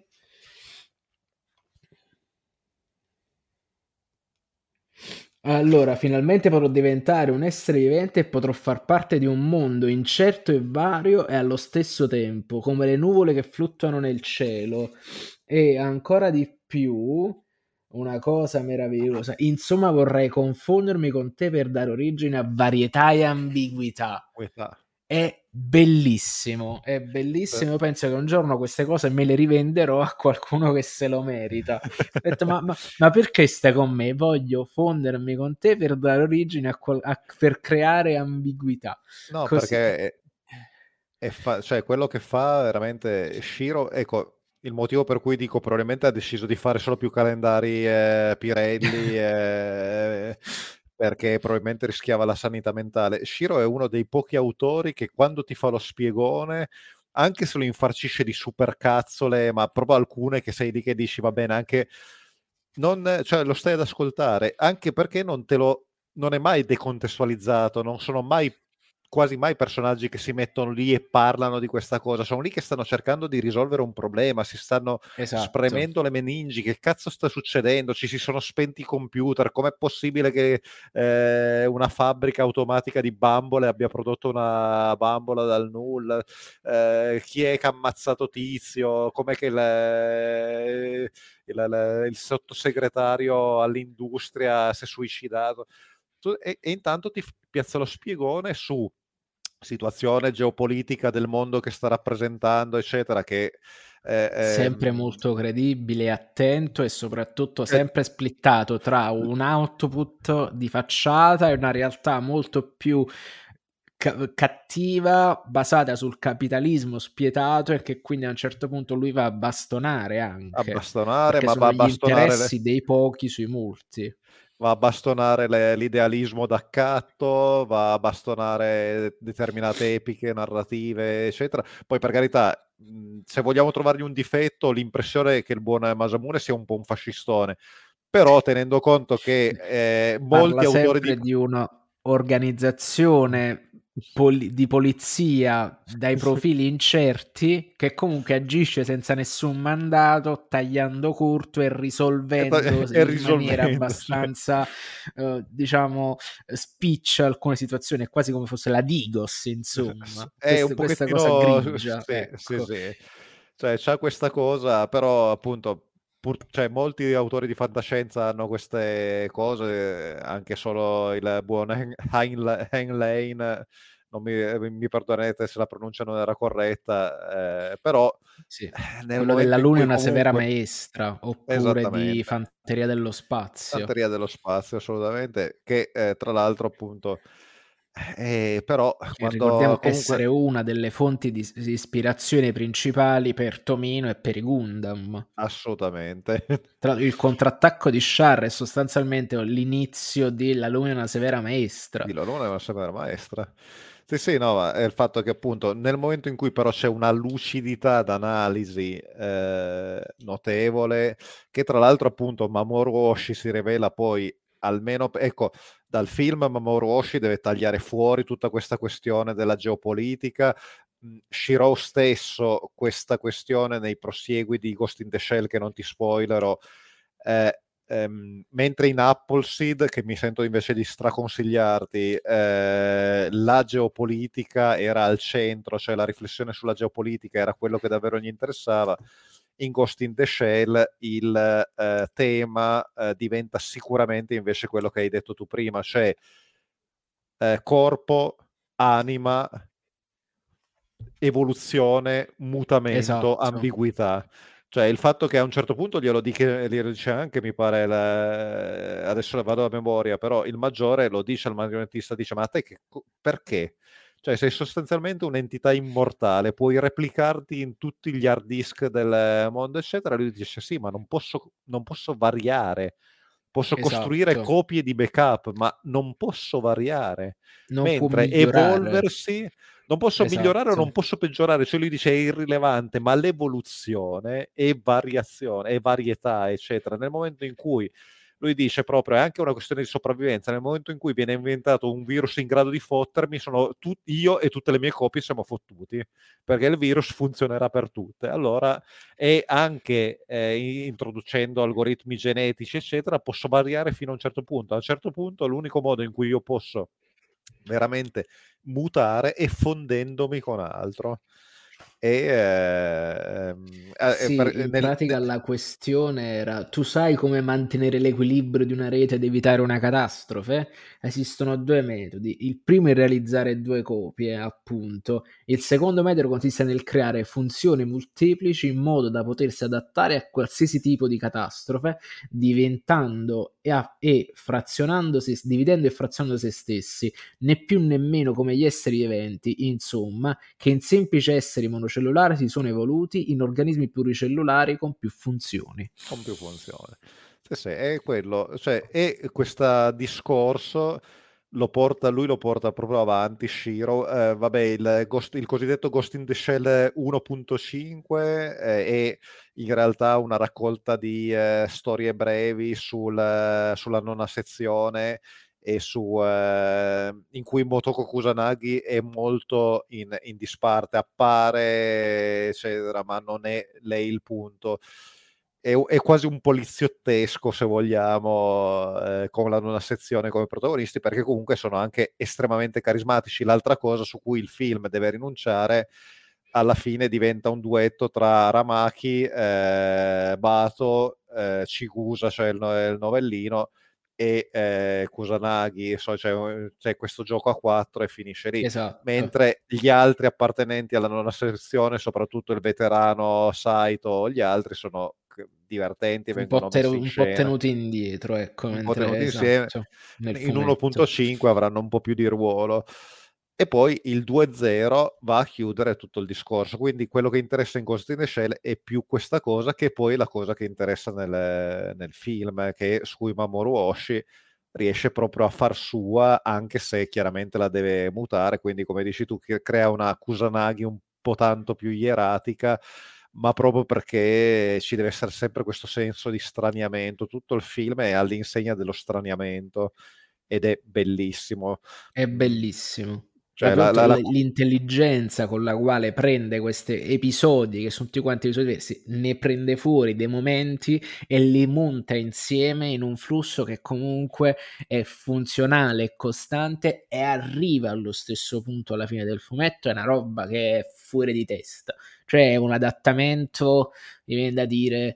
Uh, perfetto nel suo tradire l'opera di base e portarla allo stesso punto nel, in, nel, modo nel quale l'autore stesso originale non sapeva sarebbe potuto andare. Perché poi ci sta tutto. Ci sta il carro corazzato super potente controllato da uno che ce l'ha col tenente uh, col maggiore. Ci sta la fuga que- quell'inseguimento drammatico tra il Monnezzaro e Batou sì, sì, che... Che, che è una roba fuori di testa che è il primo accenno il primo che nel film il vagito del marionettista. del marionettista nel fumetto viene da un'altra parte per un'altra serie di fatti e comunque inizia a instillare tutte tematiche delicatamente inserite come pezzi del Jenga che ti vanno a comunque a far capire, a far entrare nell'ottica in cui questo mondo funziona. Quindi tu capisci effettivamente che ci sono i cervelli positronici sui quali vengono salvati salvato il ghost che è indipendente dalla materia ed è questa, questa entità, questo, no, più che questa entità è, è letteralmente l'anima, è eh, quasi sì, la personalità, quella, la quella, personalità, esatto. quantità indistinguibile, come si dice, che, dice, che, che fa la differenza appunto tra, tra impulsi elettronici e eh, qualcosa che non ti, non ti riesci a spiegare. Esatto. E, e niente, è Eh, bellissimo. Cioè, e io se vogliamo sono, dire- l'ho letto, ci sono rimasto sotto. E se vogliamo veramente dire fare la quadra, è proprio è anche incredibile come tanto il fumetto, come hai detto tu, è una gioia per gli occhi, tanto il film, perché non era neanche facile quello. Sono entrambi una gioia infinita per gli occhi, il film anche per le orecchie, perché c'è la colonna sonora di Kenji Kawai che io sono andato in, nelle sei volte in cui sono andato in eh, Giappone ho cercato in tutti i modi di trovare la, ehm, eh, il, i, i, CD con i suoi eh, con i concerti che aveva fatto portando le colonne sonore di Ghost in the Shell e di Patlabor non si trovano, cioè li trovi su eBay a dei prezzi omicidi, eh, veramente a me ruga in una maniera pazzesca perché sono pezzi bellissimi, assolutamente pr- fuori di testa, sia, sia quella. E tra l'altro, appunto, ti beccherai eh, i due film di Patlabor se ti guardi tutto Mamoru certo, Oshii. Io mi riguardo, io riguardo prima tutta la serie di Pat, guardo tutta la serie di Patlabor e poi guardo i film di Pat. Io non mi voglio, sei cioè io di certo Andrea, ma mi te sei faccio peggio sì, del- di Jopep, cioè. allora, per questo andiamo d'accordo, perché abbiamo la stessa malattia di prendere e infilare la roba per guardarla così. No, no, no, no, non mi Eh. ferma niente a me, se non appunto il poco tempo che ho e la vita che ogni tanto si mette di mezzo. Però sì, Ah. sono A, a un certo punto allora cercheremo, faremo comunella, faremo un push, eh, un, un golpe, io, te, il Peduz, e riusciamo a piazzare un, eh, un retraucast su qualcosa di, eh, di animato, pro- possibilmente di Mato- Mamoru Oshii. Sì, ma sono tutte cose che io cioè, lentamente sto provando a inserire. Già volevo fare Akira, che però di 35 anni e comunque è un po' storto, perché solitamente eh, Jopep preferisce le cifre tonde, Le cifre sempre per tonde. quella cosa così, che non mi sento di dargli torto, però già volevo fare tipo l'Arcadia della mia giovinezza per la morte del compianto eh, Eh, sì. eh, Leiji Matsumoto, che secondo me è quello il vero l'inizio del vero anime di, di Capitan Harlock, non la vecchia serie che guardava mia madre. Cioè, inizia con l'Arcadia della mia giovinezza e poi da lì è SSX. Comunque, no, però veramente sono stracontento che hai, hai recuperato anche quello perché Ghost No. in the Shell tantissima roba, tantissima Sì. roba. Probabilmente Ma io, uno vedi, dei... io, io ho fatto questo change ormai. Io i fumetti non li compro più. Cioè, i fumetti americani non li compro più. Cioè, non riesco proprio più a, a entrare in sintonia o a essere soddisfatto di quella roba. Cioè, li trovo veramente. Per quante ne legga tanti, non ci voglio investire. Perché non mi soddisfano più, non funzionano più, seguono delle logiche che sono molto lontane dal mio modo di sentire e dal mio modo di godere di questa roba. D'altra parte, però, adesso che i manga si trovano uh, tantissimo, cioè non c'è manco bisogno che di doverli cercare. Prima, per esempio, uh, come ti ho detto, non mi ricordo se è fuori onda o meno, Pluto. Ho detto mi servono gli ultimi due volumi di Pluto, che non è stato mandato in ristampa da tanto tempo. In una settimana me li hanno fatti avere e uh, escono dopo Pluto leggerò Monster che comunque c'è il fumetto chatto che hanno ristampato recentemente e che ormai Io stavo cercando di catalogo. Io stavo cercando di vendere la mia collezione della prima edizione perché quell'edizione lì è veramente troppo bella. La chat dice. Eh, segue la chat con eh, i eh, portrait. Con la bordo rosso, fatto, sì. Il bordo rosso, il fatto che tra l'altro l'ho visto eh, su eBay, se li appoggi eh, tutti insieme sì, fanno tutti quanti, un... sì, è molto, è, è molto, bello, c'è una cura fantastica. maledetti. Sì, c'hanno veramente una cura fantastica. Purtroppo Un saluto riesco... agli amici di Planet Manga che Maledetti. ci ascoltano sempre, che potrebbero effettivamente omaggiarci ogni tanto di qualcosa, dato che parliamo sempre o, bene o, di loro. O almeno guardate, ah, ri- ricompratemi indietro la prima edizione, io pago a prezzo pieno la seconda. Se voi vi riprendete la, la, prima, io vi pago a prezzo pieno quella. Ma ormai tipo la prima non c'è tipo un, un valore anche importante. Ma il fatto che ormai il, cioè, per il manga mhmm, il collezionismo è troppo svantaggiato, per fortuna. Mm. Io mhmm, so che mi attirerò delle antipatie, non riesco a entrare nella mentalità dei collezionisti di, eh, o meglio, eh, i collezionisti di fumetto storico, eccetera, ma adesso eh, soprattutto la Panini eh, e la bestia nera dei collezionisti perché loro prendono e ristampano e punto, e tutti eh, oggettivamente ti fotti. per cui eh, sì, eh, cioè, ti dico, avessi i primi dieci volumi di One Piece in condizioni ideali, eccetera, ci tiro su anche qualche bel soldino.